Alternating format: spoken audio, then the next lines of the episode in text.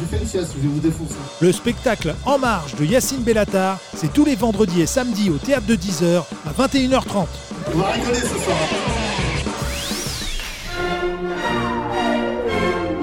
Les Grandes Glorieuses, l'émission de la relance humoristique française. Les 30 Glorieuses. Avec Yacine Delata et Thomas Barbazan. Carte d'identité, carte de séjour Bonjour Faites du bruit, le théâtre de 10 heures Incroyable Faites du Incroyable bruit Le podcast qui n'ira jamais au Marrakech du Rire. Quelle équipe incroyable pour m'accompagner. Quelqu'un qui aurait été dans une autre vie, selon ses fringues, un forain. Thomas Barbazan Ouais, merci Et jamais sans Yacine Bellatar Bravo. Tu te dis bravo à toi-même? Bravo, le public Ah, peut bon, reconnaître les, choses importantes. Tu... C'est vrai que tu as déjà eu des propositions dans le showbiz, hein Pour aller bosser avec d'autres gens. Oui, mais je t'en parle pas, Yacine. Non, non, j'ai vu, j'ai vu. Charlie Oleg, non? T'as pas appelé Charlie Oleg. Exactement, oui, tourner manège, m'avait rempla- contacté Et pour en remplacer. parlant Charles. de manège, c'est quelqu'un qui malheureusement ne peut pas en faire énormément en France. Vu sa taille, je vous demande d'applaudir Younes Hanifi Younes, énormément de plaintes euh, contre son rire. Beaucoup de nos auditeurs saignent des oreilles depuis une semaine. Voilà. Euh, nous, nous, on trouve qu'il a un beau rire. Ah ouais, communicatif. Oui, on l'a recruté pour ça. Alors, il Euh, fait aussi des vannes. Il oui. faut pas croire qu'il est là juste pour faire un Mais rire. euh, on l'appelle la truffe. C'est-à-dire Ouais. c'est tellement rare Ouais. de ces vannes que c'est cher. Ouais. Pour nous accompagner, quelqu'un qui a des statistiques, il n'est pas marrant, il est austère. Merci d'applaudir Walid Statistique. Bonjour à tous. Si l'austérité avait une incarnation, Non, Non c'est pas Lionel Jospin non plus, ça va. non, on est plus Ah. cool. Walid. Jospin. Walid Voilà. Jospin. Walid, je t'aime Je vous laisse les vannes. Ouais, ouais, voilà. Voilà. Vous avez compris le public? Voilà quelqu'un d'intelligent. Il faut toujours. Et je dis quelqu'un- aussi aux membres du Marrakech du Rire, laissez-nous les vannes. Il y a beaucoup de réactions suite au podcast d'hier. Euh, Ouais. Merci. Vous avez dit tout haut ce qu'on pensait tout bas. Voilà. Bah venez, on inverse. Venez, venez, nous on dit rien et vous dites tout haut. euh, Non, moi aussi j'ai aussi eu. Vous êtes des rageux, euh, vous donnez Ah bon des leçons à Walidia, vous Bah, je vais connaissez créer pas mon ça. festival, tu vas voir. Je crois que c'est la meuf de Walidia qui m'a écrit. Ah non, le, le, Oujda a du rire. Je vais créer un festival euh, mi- mi-quad, mi-blague. Visiblement quelqu'un de. Euh, voilà. Euh, bravo, on va se marrer. En tout cas, le podcast dure encore euh, 10 jours. Ça serait mieux pour vous de venir voir ce- cette espèce de rendez-vous insolite qui a lieu euh, tous les jours. Tous les jours, on fait de la radio. Tous les jours, on se marre. Ça s'appelle les 30 Glorieuses. Aujourd'hui, nous allons parler du Manco. Euh, ce restaurant à Paris, ce restaurant de merde qui a été pris en flagrant délit de racisme, mon cher Thomas. Oui, oui, bah là il y aurait eu deux heures dans TPMP s'il y avait eu TPMP aujourd'hui. Même pas, je pense hein. qu'ils auraient, euh, ils auraient trouvé des circonstances atténuantes. Ça fait longtemps qu'on dénonce dans le monde de la nuit parisien un racisme exacerbé. Et dorénavant, euh, les restaurateurs sont choqués, les boîtes de nuit, que les Arabes et les Noirs disent stop. Euh, parce que c'est ce qui s'est passé. Oui. Je voulais saluer quelqu'un que j'aime énormément, à qui je parle en général entre minuit et 7 heures du matin. DJ Snake, faites du bruit s'il vous plaît pour lui. Il m'arrive d'échanger avec DJ Snake sur Instagram. Ça va, t'es où? Je viens de mixer devant 300 000 personnes à Bombay. Excuse-moi, j'ai joué devant 150 personnes de 10 heures. Et c'est le premier qui a relayé l'affiche, le, pardon, l'affiche, le- la vidéo Ah oui. euh, de ce qui s'est passé devant le restaurant Le Manco, où des femmes noires se sont fait récaler pendant plus d'une demi-heure par un physio. Elles étaient bien habillées. Le problème, c'est qu'elles étaient noires. Et c'est Eh un oui, problème. mais on leur dit aux gens arrêtez d'être De- noirs. Ça, on, on le- on le dit C'est sans arrêt. has-been. Franchement, Miser sur le blanc. ça se fait Euh, plus. C'est devenu une affaire d'État. Le monde entier dorénavant sait euh, ce qui se passe au Manco. Et c'est DJ Snake, le premier qui a relayé les images, je le redis, et qui a dit on boycotte ce lieu. Et euh, beaucoup de lieux parisiens vont euh, dorénavant être outés. Et je compte sur vous aujourd'hui pour passer le message. Il est important que notre podcast se, se positionne là-dessus. Je vais pas faire de procès euh, aux médias, mais quand même, il n'y a que nous qui en parlons, je crois, là. Ah oui? Ouais, je crois, je crois. Il y a- il y, a beaucoup d'articles de presse, j'ai vu. Oui, oui, Euh, c'est- c'est sur les réseaux, c'est relayé. C'est relayé, mais euh, Combini. comme quoi, des fois, il y a des bonnes choses Oui. euh, qui sortent des réseaux. Oui, oui, bien sûr. Qui a Ouais, vu cette histoire, a- pardon, excusez-moi, dans le public? Pas mal, tout le monde. Oui, tout le monde, cool, près, cool. hein. Oui, ça a fait le tour des réseaux. Donc, euh, bah, en vrai, non, BFM TV, c'est pas les premiers à se précipiter sur ce genre d'infos. Moi, j'ai une stratégie euh, parce que évidemment, je suis dans le FC recalé pendant des années. Mais quand le mec me, regale, euh, me recale, ce que je fais, je baisse tout. Tu baises tout. Tout devant. Je fais tomber euh, les barrières, je crie Allah Akbar. Ah oui. Euh, je fais genre, j'appelle les mecs de ma cité alors que j'habite plus dans la cité. Ouais. Euh, voilà, je dis attends, attends, tu vas voir. Après, tu files en garde à vous aussi après. Ça dépend. Non, mais une fois j'ai fini il n'a pas garde à besoin de ça Non, non, Bon, après, ce qui est gênant, c'est quand je fais ça seul sur un rond-point et Ouais. qu'il n'y a pas de boîte de nuit. Euh, non, mais il faut. jaunes à tes heures. C'est inadmissible de recaler les gens. C'est- Ça Il n'y a reste au- aucune excuse. C'est un resto péruvien, il me semble. C'est un resto Péruvien, de spécialité Alors, manco, ou- euh, c'est un gros mot en japonais. Ouais. Et je crois que ça veut dire quelque chose en sénégalais, en wolof. Et, mais c'est péruvien. Voilà. Euh, donc, pourquoi ça a pris cette ampleur? C'est qu'à la base, bon, déjà, il y a eu la vidéo qui était chaude. Oui. Où tu vois des Renois se faire recaler, tout ça, machin. C'est un resto après- un peu de luxe, on va dire, avenue Montaigne à Paris, dans un C'est un quartier. resto de luxe. Dans un quartier riche. Quand tu manges 6 sashimi au thon, 49 euros, euh, déjà, c'est que t'es, t'es- psychologiquement, tu es dérangé. Mais te manger une recale alors que tu as de l'oseille, toi, Thomas, tu t'es jamais mangé de recale. Non pas parce que tu es blanc, Hmm. mais parce que tu es dégueulasse devant Oui, ces lieux. Je dire. Bah, moi, je me- Là, t'arrives comme ça, ils disent ah non, non. au loin, au loin. Je me présente pas devant, comme ça je prends pas le risque, mais c'est vrai que je vais pas dans ce genre d'endroit. Donc euh, en même temps, Non, euh, mais moi, je. j'ai- que vous soyez Renoir euh, ou pas, n'allez pas dans ce, ce Mais tout à l'heure, il y a un pote à moi, il m'a dit oui, elles se sont fait recale parce qu'elles étaient en claquette. J'ai dit non, non, non. Le problème, c'est la couleur du pied de la claquette. dans la Ouais, voilà, un pied blanc dans une claquette, il rentre. Euh, mais surtout, ce qui est fou, c'est que euh, aux États-Unis, quand j'étais aux États-Unis ou en Angleterre, tu peux pas recaler comme ça. Non, mais. Tu recales comme ça aux États-Unis, en Angleterre. comparaison n'est pas raison, tu le sais à chaque fois quand on parle des États-Unis ou qui est beaucoup plus communautaire, où tout de suite, hop, ça réagit au quart de tour. Il y a des Ah ouais avocats spécialisés là-dedans, alors qu'ici, euh, si t'as pas Yacine Bouzrou, on sait pas qui appeler quand tu es victime de racisme. Alors euh, ça, Non, ça non, commence. Même Bouzrou là-dessus, il dirait ça, t'es un policier devant la boîte Ouais. Non, bah, je peux pas t'aider. Non, mais c'est surtout, il faut donner, ça s'appelle le name and shame, il faut donner le nom de la boîte dorénavant, je le dis, on va parler avec le public là, et en fait, faut boycotter. Et là, le Manco, je- de- dans mes souvenirs, c'est la première fois qu'on a un cas aussi explicite avec Oui. une marque. Euh, et Oui, les langues se délient que- dans le monde de la nuit. Tony Gomez, que tu connais, tu te souviens, le patron de l'Arc, on a appris cet après-midi De, de- par de l'arc- de l'étoile. l'É- l'Arc. L'arc l'étoile. maintenant, d'accord, Ouais. On a appris qu'il appelait les Noirs les macaques. Oh merde. Et il disait à ses équipes, je veux pas de macaques dans ma boîte. Oui, mais malheureusement, c'est pas la première fois que c'est que c'est reporté. Enfin, pour ce restaurant-là, peut-être, mais euh, mais non, je suis pas d'accord. Il y a énormément de marques, d'entreprises qui ont été euh, qui ont été ciblées. Tu avais l'agence de, de location à Stéphane Plaza, tu as eu euh, Adeco, tu as eu plein de trucs où où c'était clairement établi, tu as eu des enquêtes d'SOS Racisme, des testings Ouais. qui ont été faits. Et c'est non, c'est pas la première fois que ça sort, c'est juste que ça interpelle pas, malheureusement. Je suis pas d'accord. C'est Ça, Non, je suis pas d'accord. Parce que Si, bah moi je suis d'accord avec Walid. Moi je suis d'accord Je parce suis pas que d'accord. et pour rebondir sur ce qu'il vient de dire, je dirais que oui, SOS racisme avec qui on s'est souvent frité, Yacine, surtout toi, Bien sûr. là parce que Parce que ça ne sert à rien. non, non, faut pas dire Là, ça. ça va mieux. Depuis qu'ils ont rejoint l'is- l'islamo-gauchisme, Non, c'est pas Alhamdoulilah, ils sont avec nous. depuis qu'ils sont woke. Non, c'est parce que c'est vrai que ça a été longtemps un organe du, du Parti socialiste, donc euh, évidemment. euh, on leur chie à la gueule un petit peu, euh, comme ils chient à la gueule des gens de banlieue. Mais là, aujourd'hui, c'est vrai qu'ils se sont un peu rattrapés et ils font des, des testings régulièrement, sur que ce soit les, empl- les, les entretiens d'embauche, les CV anonymes, etc. Et beaucoup d'études et aussi à l'entrée d'établissements. Et c'est vrai, Walid. Alors, on n'a pas des marques en tête qui nous reviennent comme ça ou des, des Stéphane enseignes. Plaza, l'agence de location Stéphane Plaza, il y a eu l'agence d'intérim Adeco où il y avait euh, un, euh, on va dire un fichier euh, interne où ils te mettaient euh, l'ethnie euh, des candidats euh, à l'intérim. Voilà. Mais quand c'est voilà, des veux- vidéos comme ça, c'est plus marquant, quoi. C'est vraiment- pardon, moi j'aime bien le racisme parce que c'est drôle. Ouais. Ethnie. Oui.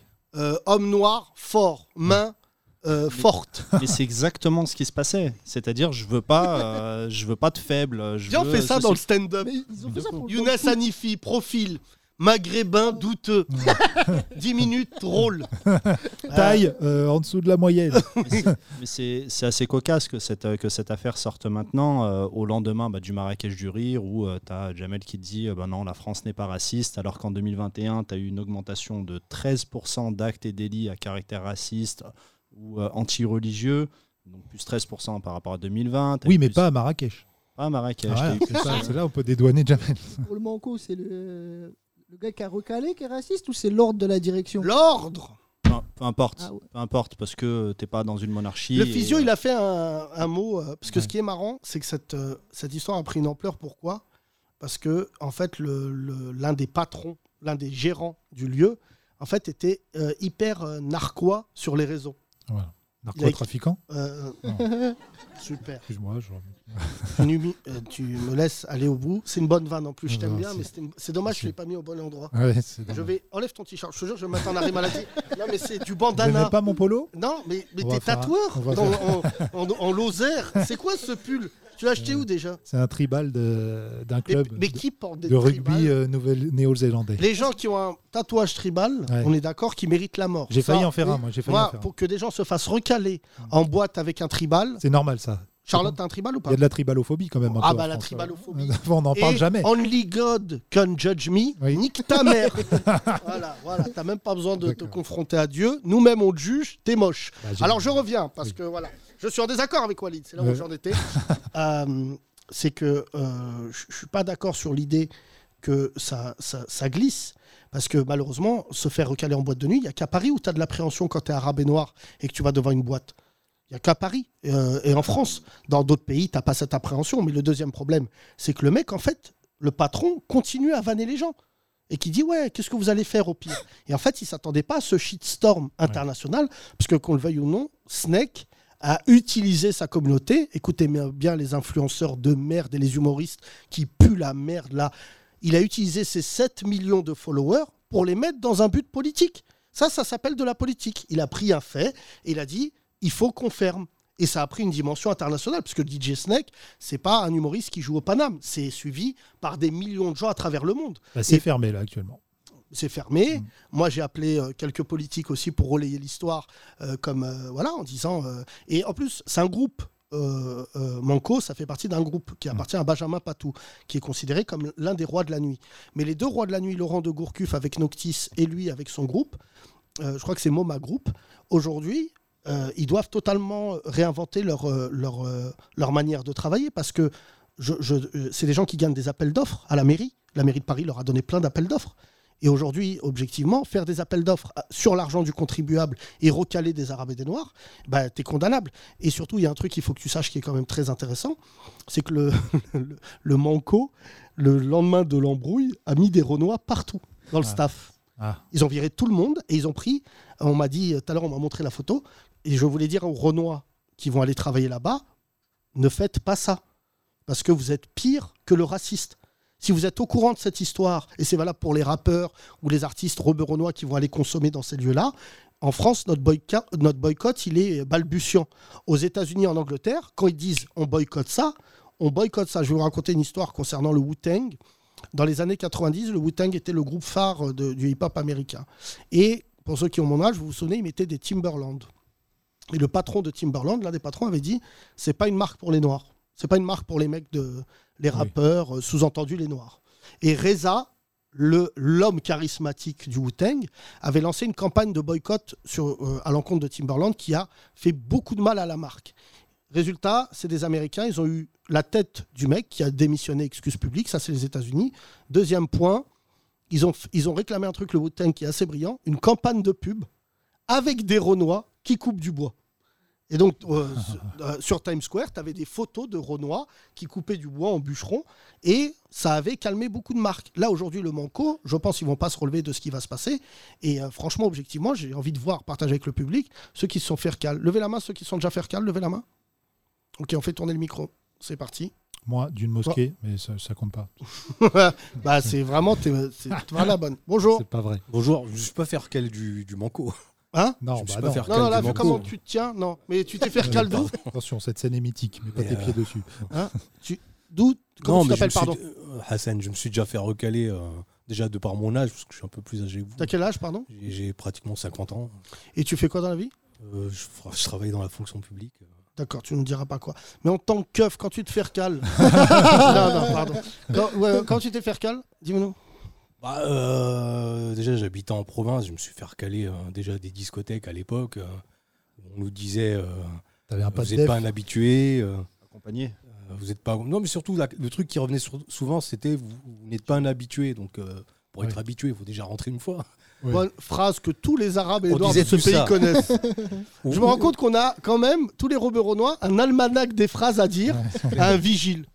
Ouais, et donc, pardon, Hassan, Philippe Ouais, mais t'a- t'avais ça, ou bien t'avais la fameuse phrase euh, Ouais, mais j'ai un ami qui est à l'intérieur, je veux juste le voir 5 minutes et ressortir.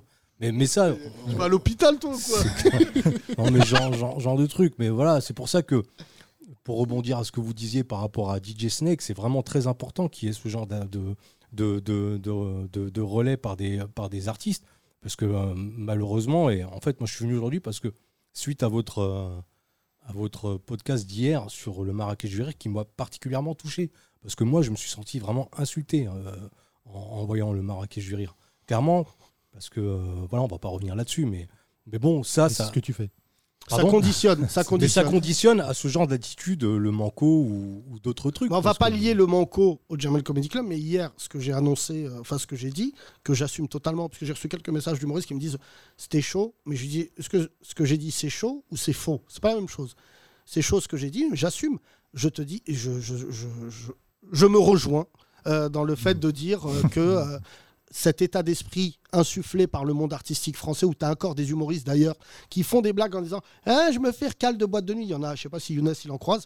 Bah, en fait, tu te rends pas compte que c'est inadmissible de faire un, un- un clairement. corps des vannes en disant c'est pas normal de se faire recal. Enfin, moi, je, je veux pas citer de nom, mais moi, j'ai fait fermer des lieux. Je te le- avec fierté, je le dis ce soir. Il y a des mecs en boîte de nuit qui ont voulu faire les malins avec moi. Je revenais le lendemain, je faisais des dingueries. Parce qu'il est hors de question. J'ai de l'argent dans ma poche, je suis poli, je suis propre. La tête de ma mère que tu vas fermer ton lieu avant moi. Et là, moi, si j'étais avec les meufs Renoir, elles étaient le gars qui les a recalées, un blanc, je- j'ai envie de dire. Mais alors, la double peine, c'est quand tu es recalé par un rebeu ou un Renoir. Et là, tu dis, mais gars, qu'est-ce que tu es en train de faire? Généralement, c'était la technique hein, dans les discothèques de mettre des, des robots ou des renois. C'était en limite euh, qui se démerdent, entre eux. Quoi. Et euh, c'est généralement la technique utilisée. On met des physios rebeux ou renois pour qu'ils se démerdent avec. euh, Avec un pote à moi, avec un pote à moi, on voulait absolument rentrer en boîte à Lyon et. euh, Oh, dis donc, c'est pas une stat, ça, Walid On s'est donné la Très- main. C'est quoi cette stat J'ai un pote à moi. On s'est, on s'est donné la main, euh, on a fait, on a fait comme si on était gay euh, pour pouvoir rentrer. Oh là là, Walid Ah ouais C'est un coming out là Vas-y Eh, Walid, laisse tomber les stats, c'est beaucoup plus marrant euh, que ta vie. Ah, J'ai une stat, pardon, là, mais t'as 100% de chance d'aller en enfer. On, s'est juste donné la main. non, non, mais On s'est juste donné la main et là, Alors, Yacine, il me donne la main tous les ça n'a jours. pas marché. Ça a Euh, pas marché. alors excuse-moi Thomas, tu sors ça comme ça. Ouais, non, mais Euh, je te tiens la main bizarre. parce que c'est Rama. Non, mais. Mais on n'est jamais rentré en boîte ensemble, je t'annonce. Non, bah non. Toi, toi, c'est vraiment une histoire esthétique. Mais Hassan, je vais te dire, franchement, je suis content que ça pète là. On va voir la capacité de ce pays à avoir une réaction positive parce que ce qui s'est passé au Mango, là, Alors, tout le Mango, monde- c'est une marque euh, au qui a Mango, oui, euh, Manco, pardon. Non, mais il y a plein d'histoires comme ça. Sur, vra- vraiment, et les Français ne comprennent pas que c'est gravissime. Je ne comprends pas que ces, ces groupes-là aujourd'hui, euh, voilà, le monde de la nuit doit changer. Hassan, t'as grandi où, toi? Euh, en Alsace. Et c'était quoi la boîte qui te recalait? L'anti-arabe, Euh, c'est une boîte qui la, cartonne. la boi- la boîte a L'Arien. été rasée depuis, c'est plus César Palace. Bienvenue à l'Arien. Oh, bah, Rooftop. euh, Mais quand, quand je faisais le raccourci avec le, le, Le. Marrakech du Rire, pardon, c'était pas pour euh, encore euh, tirer un- une caillasse dessus, c'était par rapport au relais des artistes. Moi, pardon, mais la campagne présidentielle qu'on s'est mangée là, euh, cette, année, les artistes, ils étaient absents, totalement absents. Ils, se sont révélés seulement entre les deux tours, quand en fait l'affaire était faite, quoi. Bah non, même pas, parce que nous, on a vraiment mangé des sauts de merde, et je peux te dire qu'il n'y avait aucun humoriste, aucun artiste, mais c'est pas... Nous, nous, on le dit souvent, on, va pas... Hier, j'en ai parlé, euh, j'ai parlé du Marrakech du Rire, parce que vraiment, pour le coup, euh, je dis souvent, l'humour, c'est sérieux, on va pas revenir là-dessus, c'est juste, ça pue la merde, c'est gravissime, et... euh, Aujourd'hui, j'ai eu des gens qui travaillent chez M6, ils m'ont dit, ils m'ont dit Ouais, mais on a fait 3 millions, c'est un gros score. J'ai dit Mais qu'est-ce que je m'en bats les couilles du score? Les conséquences, c'est que les Arabes et les Noirs, euh, et, et- je pourrais pousser jusqu'aux Asiatiques, ils vont être humiliés parce que je, je me dis, tu vois, ce que me disait un pote à moi qui a écouté le podcast il me dit, mais tu te rends pas compte, frère, je suis en province, en vacances, je suis un mec de Paname. Des gens, ils ont regardé le Marrakech du Rire et ce matin, enfin le lendemain matin, ils faisaient les vannes qu'ils ont entendues. Et en fait, à table, ils ont sorti la vanne de Paul Mirabel sur le souk. Et lui, il a commencé à dire, euh, ça va là. Ah, tu prends tout mal. Et il m'a dit, T'avais- enfin, vous avez raison d'en parler, parce que j'avais l'impression d'être un ouf. Parce que du coup, tu t'embrouilles avec ta femme, t'embrouilles avec les gens avec qui tu es parti, t'es parti en vacances, juste parce que tu as dit Moi, je suis pas votre bougnoule. C'est bon, la vanne, elle est naze. Et pardon de dire ça, Paul Mirabel n'est pas raciste. Mais son texte, il y a un mec qui l'a écrit sur Twitter, c'était plutôt brillant. Il dit C'est quand même ouf, Paul Mirabel. Il se fait voler son portefeuille dans un sketch en France par un arabe. Et quand il va au Maroc, il se fait voler son argent au souk par d'autres arabes. Donc Paul Mirabel, qui est un garçon néanmoins talentueux, fais attention, parce que en fait, les fachos, ils, te- ils récupèrent ce texte-là en disant, dans l'inconscient, pardon, il fait même pas exprès, ils se disent, bah oui, les Arabes, c'est encore des voleurs. Tu vois, c'est plus dur d'écrire un texte en disant, bah j'ai un pote à moi, arabe, euh, je sais pas, neuro, neurochirurgien. Ouais, Et- mais et- la, la banalisation, pardon, mais la banalisation de, avec tout le respect que j'ai pour euh, Paul Mirabel, j'ai j'ai son oreille dans ma poche, mais C'est quoi cette blague Tu me l'as envoyé déjà tout à l'heure, j'ai pas compris. On peut avoir cette, euh, cette quoi, explication mais, non, mais ce que je veux dire, c'est que la banalisation comme ça du, du, racisme, c'est trop C'est quoi la gratuit. C'est quoi l'oreille dans la son oreille dans la Non, c'était connerie. Non, mais Hassan, laisse- faut laisse-nous expliquer- les vannes, Faut expliquer la vanne. En plus, il me l'a envoyé tout à l'heure déjà C'est par quoi j'ai son oreille dans. Tu lui as tiré l'oreille mais bon. Non, mais dis-nous, Euh, dis-nous. euh, non, mais. Non, mais dis-nous, franchement. C'est une blague de mec de 50 ans. pas- Ça veut dire quoi, ça? J'ai son oreille dans. Enfin, toujours est-il que banaliser quand même le, le- le- le racisme. Non, mais clairement, le racisme comme ça, c'est franchement ça. Non, mais Hassan, C'est- il a pris l'autre stratégie, c'est- pas bien. quoi. le, le déni.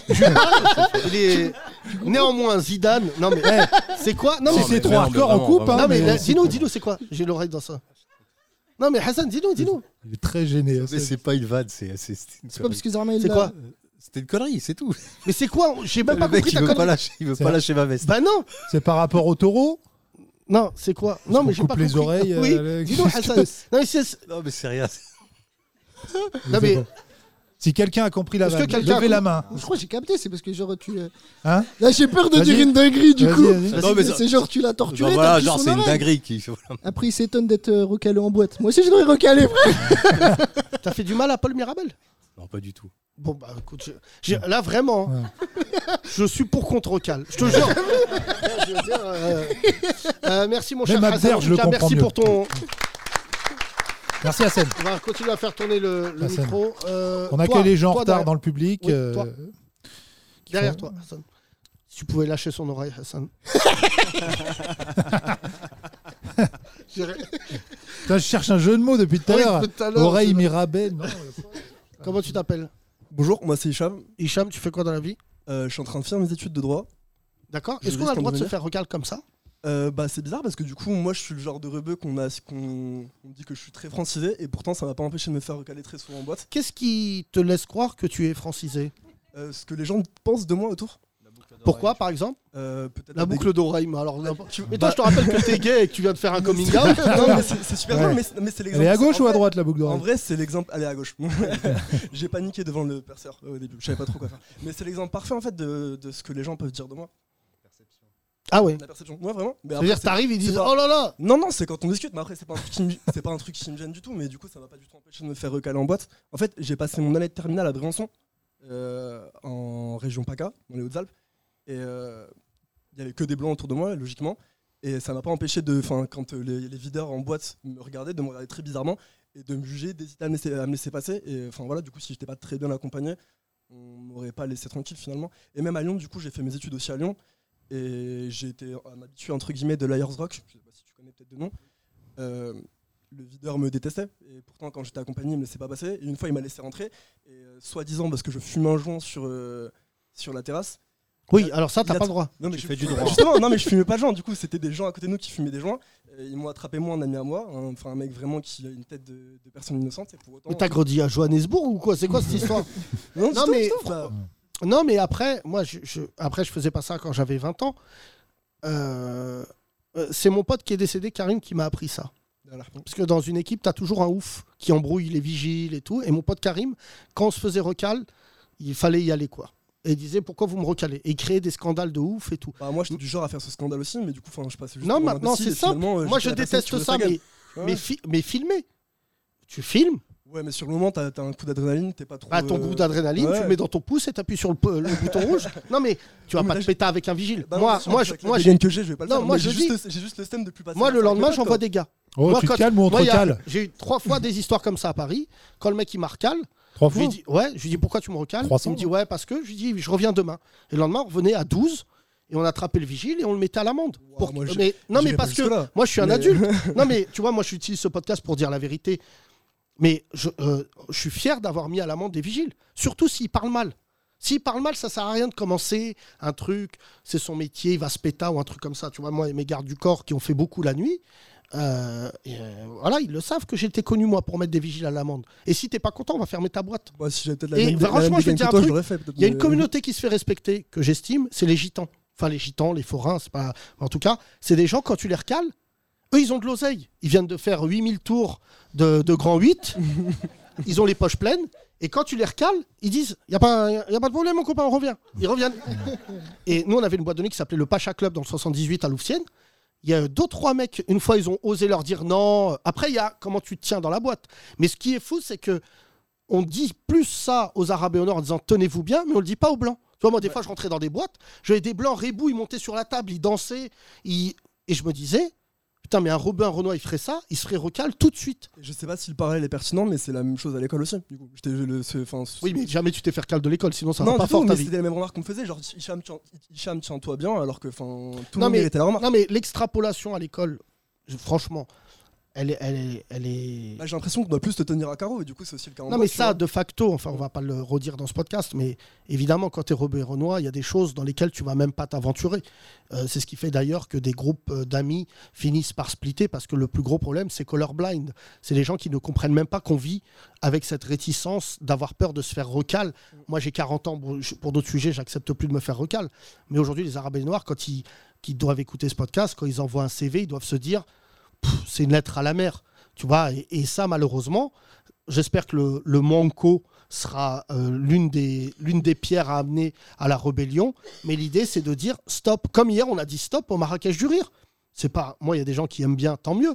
Mais moi, je pense que j'ai la légitimité et la force avec ce podcast d'essayer d'expliquer aux gens de mon public et que le public, de voir aussi vos réactions, de dire est-ce qu'on est bien d'accord que ce qui s'est passé est inadmissible? Et en fait, euh, c'est un plébiscite. Euh, tu vois, c'est pas une secte ici. Mais si les gens ils prenaient le micro et me disaient, moi, je suis pas d'accord avec toi, j'ai surkiffé les sketchs, bah franchement, je l'aurais entendu. Mais force est de constater, sur très peu de temps, hein, entre le Marrakech du rire, entre ce qui s'est passé là, entre ce qui se passe, euh, tu vois, même si j'ai des désaccords avec elle, mais Kéké, la, la, la députée, ce qu'elle se mange comme commentaire raciste de ouf. Non, mais de ouf, Alors c'est-à-dire. qu'elle-même est raciste. Hein Alors qu'elle-même est raciste. Super, ça c'est un autre débat. Hicham, tu te tiens bien. Euh, mais je, je, je vais dire, euh, euh, pour fermer la parenthèse sur Kéké, bien sûr j'ai vu ses tweets, bien sûr j'ai vu ses vidéos et tout. Tu sais, je pense que Kéké c'est quelqu'un qui vient d'un autre pays. Donc elle n'a pas la lecture assez folle de ce pays, du vivre ensemble. C'est-à-dire que moi j'ai décidé en fait de ne plus essayer de comprendre ce que certains darons rebeux renois pensent, parce que je dis pas qu'ils ont une vision étriquée des choses. Ils sont le fruit d'une culture, d'un voyage, de codes. Et c'est nous, je sais pas toi, visiblement qui est francisé, mais c'est nous les enfants qui devons faire un travail pédagogique avec nos, nos parents, en disant ça non, ça c'est ça ça se dit plus, ça tu vois. Moi mon père sur les homosexuels, je pense que tu lui en parles. Euh, tu vois, je prends souvent comme référence mon père parce que c'est mon père. Mais en fait, il m'a. Présente-lui Walid. Hein? Présente-lui Walid. Ouais. Alors, on va arrêter. c'est un travail que je fais tous les jours avec ma mère aussi, par exemple. Ma mère aussi est est immigrée, vient du Maroc. Et euh, enfin, elle est comme ça, mais elle se rend même pas compte. Pour elle, c'est normal. Mais c'est pour ça que toi, Ouais. tu dois lui faire rendre compte que l'idée. tous les jours. Mais, mais en même temps, tu vois, il y a un mec qui m'a envoyé une très bonne vanne, je le salue l'auditeur tout à l'heure, il me dit Tu fais la gueule pour le manco, mais est-ce qu'une fois dans ta vie, tes parents, ils ont mis une chemise avec une veste et ils se sont amusés à aller dans un grand restaurant? Et je me suis dit Mais c'est vrai, frère. Nos parents, ils vont même pas à Avenue Montaigne, même s'ils avaient des sous, euh, parce que ça a l'air impressionnant comme ça. Mais le problème de ces restaurants, en fait, c'est que les Arabes et les Noirs, aujourd'hui, ils ont suffisamment d'argent pour aller consommer là-bas. En fait, tu rentres, ça- tu vas te taper une addition. Bon, moi, malgré bon, cet homme-là, Thomas s'évanouit à chaque fois que je lui envoie les notes de frais, mais c'est des restaurants tu, à 200, 250 euros. Tu, tu- Non, mais je ne prends plus ces notes de Oui, frais. Il voilà. faut que tu le saches. Déjà, que des déjà, fois, je lui envoie réglé. des notes, il Non, me non, dit, il me dit de- paye. Non. Je lui dis, bah non, rembourse-moi. Il me dit, non, Bah non. parce qu'il voit ce que j'ai mangé. Et il m'a dit, mais qui t'a pris de te demander de prendre trois fois du fondant au chocolat? Hein, Ça va Et en fait, le gros problème, c'est ça qui va se. Pardon pour revenir sur le sujet, c'est ça qui fait chier le monde de la nuit à Paris. C'est qu'en fait, dorénavant, on a de l'oseille pour entrer dans la boîte. Et quand ils se disent quoi? Ils se disent, s'ils rentrent, qu'ils consomment, j'ai un problème. C'est que je sais plus comment lui reprocher le fait. Parce que tu rentres, tu, tu- pourquoi aujourd'hui les chichas, ça cartonne? Souvent, je dis pourquoi les chichas, ont été créées. C'est que tellement les Arabes Noirs, ils en avaient marre de se faire recaler, ils ont créé leur lieu. Ils ont créé. Et aujourd'hui, les chichas, tu vas, c'est pas un lieu, disons la vérité, très élégant. C'est pas un lieu, voilà, très raffiné. C'est pas, souvent, la plupart du temps, c'est pas une, une carte euh, très belle. Et moi, je dis au patron de chicha, il n'y a que mes potes qui ont euh, le Manzil euh, dans, dans le 16e, qui ont élaboré une carte, un lieu euh, sophistiqué, tu vois. Moi, je suis contre les chichas. Je, je- vraiment, je suis pas contre le fait que des entrepreneurs, mais je leur dis, faites de la bistronomie. Venez, on les prend à contre-pied, les fachos. Chicha, c'est trop communautaire. Faites de la vraie euh, gastronomie française et vous allez avoir plus de clients que des rebeux et des renois qui te regardent de travers et quand tu es un stand-upper, euh, tu vois, ils se disent euh, on va le buter. Et pour faire l'analogie sur ce que tu, viens de dire, Yacine, par rapport au pouvoir d'achat et des problématiques nouvelles pour le monde de la nuit, tu peux rapporter ça au voile, au voile aux, aux femmes voilées. Quand pendant des années, depuis les années 60-70, tu as dans tous les bureaux euh, parisiens et de province aussi, des femmes de ménage qui, font, euh, qui viennent faire leur travail de 6h à 10h du matin, euh, quasiment toutes voilées, ça n'a jamais posé de problème à personne. Mais à partir du moment où elles ont voulu travailler dans ces bureaux-là et pas seulement y faire le ménage, c'est là où le voile a posé un problème. Et cette évolution de la société, bah, c'est... il va falloir la prendre en compte. Mais on dit souvent euh, à nos auditeurs attendez le mois de septembre, mais tu verras qu'avec 89 députés, là c'est parce qu'ils sont en vacances. Mais je te jure que s'il y avait les députés là qui étaient en action, ils auraient dit une dinguerie sur le fait que deux- euh, trois femmes noires se fassent recal devant. euh. Et aujourd'hui, disons la vérité, l'un des mecs qui cartonne le plus à Paris dans le monde de la nuit, c'est un Tunisien, c'est un Franco-Tunisien qui s'appelle Mehdi, qui détient un, restaurant qui s'appelle le César. Je vous conseille d'aller voir sur les réseaux. Ne vous présentez pas avec une tenue douteuse. En fait, tous les footballeurs, le tout Paris, toutes les stars mondiales vont chez lui. C'est un garçon que j'aime beaucoup. Euh, C'est une histoire formidable. Son père avait ce local-là. C'était une pizzeria. Il a tout refait. Le mec, il a à peine 30 ans. C'est brillantissime. Et tu vois, ce qui, ce qui me plaît, c'est que même sur le territoire du monde de la nuit aujourd'hui, les rebeux et les renois, ils font mieux que ce, vieux conservatisme qui est de dire mais prends pas des rebeux et des renois. Et lui, juste, il a fait un travail exceptionnel aussi par rapport à sa clientèle. Il disait à des rebeux, des renois qui venaient avec une sacoche un peu mal habillée, il leur disait messieurs, tu sais, et la courtoisie fait partie. Nous, on ouvre un lieu, donc moi-même, je peux me retrouver contraint et forcé dans quelques semaines euh, à, à expliquer euh, certains de mes gestes. Juste, viens bien habillé. T'as vu, tu, tu prends une chemise Philippe Plein dégueulasse à 3000 euros. À 3000 euros, tu peux acheter des très belles fringues, t'es propre, euh, sois distingué, te tiens pas mal. Voilà, parce que en plus, tu pourras revenir autant que tu veux. Nous, on avait. Moi, je disais, mais c'est pas forcément une question de vêtements. J'étais avec une amie qui était voilée, euh, quartier Saint-Germain-des-Prés. On voulait juste se poser en terrasse dans un café. Et euh, c'était un rebeu en plus, un marocain berbère comme moi qui nous a recalé.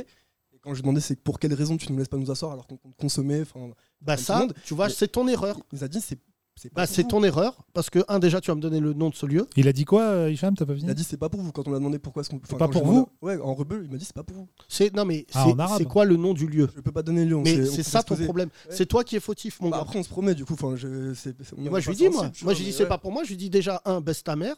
Donc déjà attention. En français Bah non, en du coup- arabe du coup, non, j'ai- je lui dis- mot que je lui dis dans les deux langues. Et ensuite je lui dis appelle ton patron. J'ai pas voulu être mal poli Mais à ce que mais j'ai tous essayé les devant tout le employés monde et lui dire que s'il est capable de, me- de me parler comme ça, c'est un manque de respect auprès de tous les clients qui sont autour de nous, parce que s'il nous parle à nous comme ça, il peut parler comme ça à n'importe qui. Et que du coup, les gens qui sont assis Alors moi j'ai un truc marrant une fois dans un restaurant à Paris, je, euh, je me suis embrouillé avec un mec parce qu'il me regardait mal. Et dit, enfin, voilà, enfin, Hein ça- Non, ça- sac Louis Vuitton, enfin, vraiment. Dans le restaurant. c'est pas- une question de vêtements, tu vois, c'est vraiment. euh, Non, non, mais c'est pas des ça. gens. Dans le restaurant, il me regardait mal et j'ai vu qu'il me parlait mal et j'ai payé les additions des tables alentours. Ouais, je peux pas faire ça, moi. non, mais comme ça, et après, je- quand son patron il est venu, je lui ai dit voilà. Donc il y a deux solutions. Donc le mec est un peu gêné. Tu sais, le racisme, c'est pour ça qu'on en a beaucoup voulu à Benzema. C'est quand il a dit Didier Deschamps était raciste, il a un peu ruiné le, le- le sens même du mot racisme. Parce qu'en fait, le racisme, c'est quand tu le vis, tu l'as vécu, tous les gens qui sont dans cette salle, je dis ça aux Blancs, je, il s'avère que je connais bien le concept parce que je vis avec eux euh, chez moi. Même quelqu'un qui partage ta vie ne peut pas comprendre l'humiliation que c'est un moment de racisme. Ta femme, t'a déjà recal de, Hein chez, de chez toi?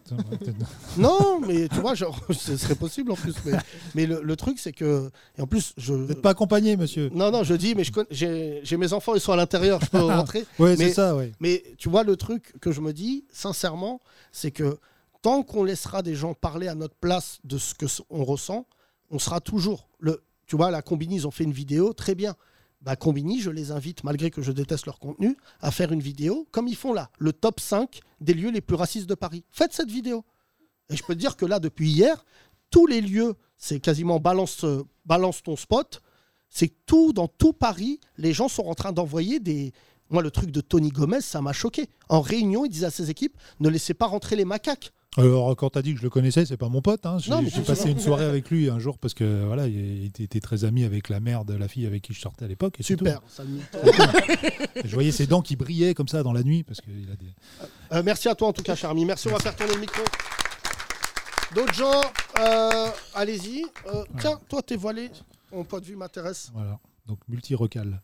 Non, Voilà. bah, Même pas je, je me suis jamais fait recaler. je Ah pense. Comment Ouais. tu t'appelles? Fanny. Mais j'ai jamais tenté. Ah, Fanny, euh, t'étais là hier, oui. Non, avant-hier, ouais. Avant-hier. Calme-toi avec ta tête, là. Jacques Sparrow de l'islam. Hier, c'était euh, une italienne. Euh, tu es italienne convertie. Exact. Euh, Ah oui, c'est toi. Et euh, tu t'es jamais fait recal?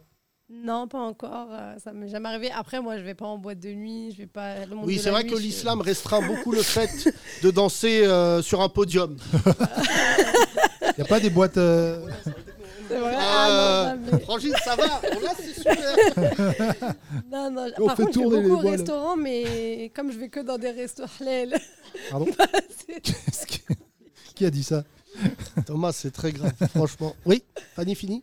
Ouais, donc, euh, ouais. Comme je vais que dans des restos halal, je me fais Ouais, pas donc, recaler euh, des restos. On connaît les restos halal, du riz, blanc de poulet, sauce champignon, Surgelés. euh, hein, avec un coca. Non, mais Mais franchement. il y en a des bons maintenant. Il y en a des, des mieux. Mais- J'en ai un à côté de chez moi, je le salue, il s'appelle le Boisil. c'est au Lila. Boisil, B-O-E-Z-I-L. Et, euh, Bon, bah c'est- déjà, il y a une grosse faute. Moi, j'arrive, hein, il y a une faute d'orthographe sur ta façade. Non, mais c'est Lange et Hlel. Du coup, t'as un piano, mais quand tu t'assois, il te donne une barquette de frites comme dans un kebab. Tu sais, c'est- C'est le mix, euh, c'est un peu le DJ chelou des, des restos.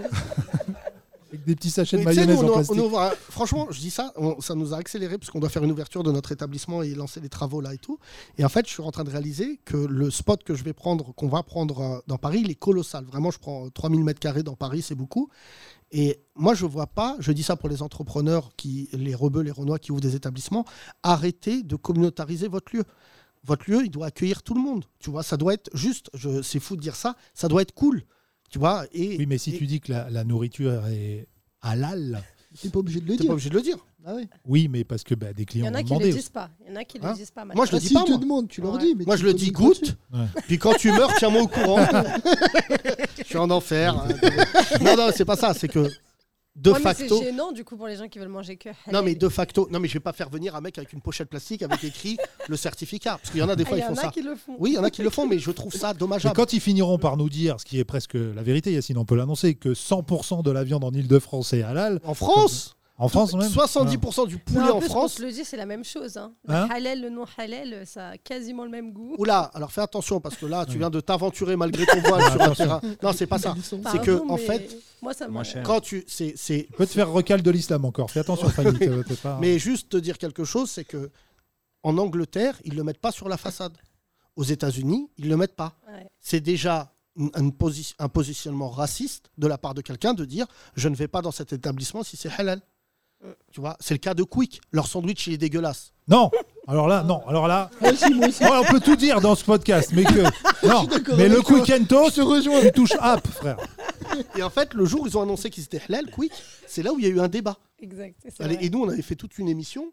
Ah, le quick halal, oui, ça avait fait. Ouais, vrai, Les gens ils étaient persuadés qu'il fallait manger le sandwich vers la Mecque. Et en fait, on leur disait, mais gars, ça ne change rien. Ah, les Mais- fachos à Lyon, ils étaient venus avec des têtes de cochon euh, au Quick, parce que c'était un des premiers qui avait ouvert euh, en étant halal. Et ils étaient venus, il y avait une bande de fachos qui était venue par contre un dimanche à 11h du matin, avec des têtes de cochon. euh, ils s'étaient rentrés dans le restaurant. en disant, Super. Ah là là. Allez, moi, si j'avais le restaurant, ferme le restaurant, on va discuter deux minutes. Mais juste, je vais te dire quelque chose. Moi, dans le, le restaurant que je vais ouvrir, c'est pas maintenant, c'est dans un an, mais dans mon établissement, j'ai une table gratuite pour les darons euh, de banlieue. C'est-à-dire que nos darons, en fait, ma mère m'a mis un truc, elle m'a dit c'est bien que tu ouvres machin. Elle me dit mais t'imagines, j'ai jamais été dans ce genre de restaurant. Et ça m'a percuté de me dire il est hors de question que mon pied rentre dans un endroit sans que mes parents y mettent les pieds. Et en fait, nos darons, ils sont jamais rentrés dans des grands restaurants. Moi, après, quand j'amène mon daron dans un grand restaurant, je dis pas j'ai honte, mais je suis tr- très souvent gêné. Parce que quand il a appris qu'il a mangé une dorade à 150 euros, ça l'affecte une semaine. Et comme tout daron, il fait des calculs. Il dit J'aurais pu acheter une Twingo, j'aurais pu acheter une mobilette. C'est un Paris-Nice. Euh, fait... Mais, tu vois, moi, je suis très heureux quand mes parents ils kiffent. Tu vois, je- quand je les rentre dans des grands restaurants, tout ça. Euh, tu sais, il m'a il m'a rappelé euh, Marié, deux enfants. Hum. Tu te souviens Cette série, quand il rentre dans un grand restaurant, Ah non, je me et il y avait un épisode où Al Bundy goûtait dans les assiettes. Et ma mère, par exemple, la première fois que amené dans, enfin, quand j'ai commencé à l'amener dans des grands restaurants, parce que ça arrive souvent, ce qui me touchait, c'est que je trouvais ça, euh, de, c'est fou que nos parents, ils, sont, ils se sentent encore gênés, alors que ça fait 70 ans, 80 ans, et qu'ils n'ont jamais été. Tu vois, mon père, il était taxi, il était taxi dans les beaux quartiers, tout ça, et jamais il se disait, je vais rentrer dans ce resto, je vais manger, et je vais ressortir. Il se disait, c'est pas pour moi. Et tu vois, moi, dans mon restaurant, bon, ça s'appelle euh, le double, euh, le, le 2H. euh, donc, euh, 2H, euh, Hajj et Hajja. et en fait, j'ai envie que des darons réservent cette table, réservent, bon, même s'ils ne sont pas musulmans, mais réservent cette table, et c'est valable pour tous nos darons de dire, vous allez manger, on va vous servir, vous payez app, c'est moi qui vous invite et tout. Bon, je verrai parce que je pense que mon, mon comptable va me dire le restaurant ne marche pas du tout. Il y a des Hajja, ils ont 8 ans. Mais ce qui est important pour moi, c'est ce que j'ai vécu quand j'étais aux États-Unis, c'est que les Américains, ils ont cette culture euh, euh, de si nous on kiffe, faut que nos parents ils kiffent. Et franchement, moi, quand, même quand je vais au bled pour parler du Marrakech du rire, quand mes cousins, je les amenais dans des bons restaurants et qui se faisaient recal, je suis beaucoup plus violent quand quelqu'un se fait recal au Maroc. Euh, et je me souviens que j'ai amené mes cousins de la Médina une fois dans une piscine qui est interdite, qui s'appelle le Nikki Beach. Et le mec, il nous a recal. Et j'ai hurlé et tout. J'ai commencé à gueuler comme un ouf. Et mon cousin du bled, il m'a dit, c'est lui qui m'a dit, viens, on s'en va. Mais il parce qu'il m'a dit, mais t'es déjà ouf de nous amener là. Et en fait, on a réussi à rentrer. Et je me souviens, j'ai pris une salade avec des gambas à 390 dirhams, 38 euros. Il commence un. Il a vu le prix, il a dit Allez, allez, on va y aller. 390 dirhams. c'est Thomas qui Normalement, paye. il m'a dit La gambasse, elle vient, elle danse. Il m'a dit Ça, c'est un autre truc. Euh, Il dit Moi-même, je vois pas, je vaux pas 390 dirhams. Et c'est ça qui m'a touché. C'est pour ça, pour finir, pardon. Mais il faut que les gens qui ont des lieux dans la nuit parisienne comprennent que quand nous, on rentre dans leur lieu, on rentre avec notre histoire. Nous, on sait ce que c'est de ne pas rentrer en boîte. C'est franchement, et ce qui me touche là dans le témoignage de ton prédécesseur, c'est que malgré. T'as quel âge? 24 ans, frère. J'ai 40 ans et c'est encore la même histoire. Mm. Moi, je me disais, c'est derrière nous, Ah, c'est frère. chaud, Là, ce qui est chaud, c'est qu'à 24 ans, toi-même, tu te dises, je vais pas aller là, je vais pas aller là. Ça veut dire que c'est ma génération et celle du dessus, Hassan, qui a euh, voilà, des Mais trucs nous- dans les oreilles, qui, euh, qui ont raté un Nous, peu. notre génération, il y avait les rappeurs qui dénonçaient ça, mais maintenant ils rentrent en boîte, les rappeurs. C'est même eux euh, qui dépensent dénoncent le plus les rappeurs. Hein ils dénoncent plus rien, non Parce que déjà, ils rentrent en boîte, ils prennent une table et c'est eux qui font vivre la boîte. Pour la plupart, de- la plupart des, des boîtes à Paris, c'est. Bah, pour balancer un dossier sur Tony Gomez, comme ça, ça lui fermera sa gueule. Tony Gomez, une fois, il y a eu une bagarre générale qui a éclaté dans une boîte de nuit qui s'appelle Le VIP à Paris. Oui. Et lui, il a l'arc. Et il a vu les vidéos de caméra surveillance en disant Putain, heureusement, on n'a pas les mêmes clients. Et c'est l'un de ses, pat- d'un de ses gérants qui lui a dit Mais Tony, on a les mêmes clients qu'eux. Aujourd'hui, tu vas dans les boîtes de nuit parisiennes, tu vois quoi? Tu vois des mecs en train de respirer dans des ballons au fin fond de la boîte. C'est ça. Et Mais le problème, c'est que j'invite à outer tous les footballeurs, rappeurs, ce que tu veux, qui vont aller en boîte de nuit dans les, années qui- dans les, les semaines qui viennent et qu'eux-mêmes, on les boycotte. Parce que c'est eux qui doivent dire aujourd'hui, bah, je viens plus dans ta boîte. DJ Snake, frère, sa carrière, elle est exceptionnelle. Il n'était pas obligé de le faire. Le mec, il s'est plus engagé. Bon, il est visiblement, selon son dernier titre, un peu algérien. Mais le gars, il est plus engagé. Il aurait pu dire, moi, je suis rebeu, les histoires de Renoir, ça me touche pas. Il aurait pu faire mille excuses. Le cum, je sais pas où il est dans le monde. Il t'envoie un message, il dit, regarde.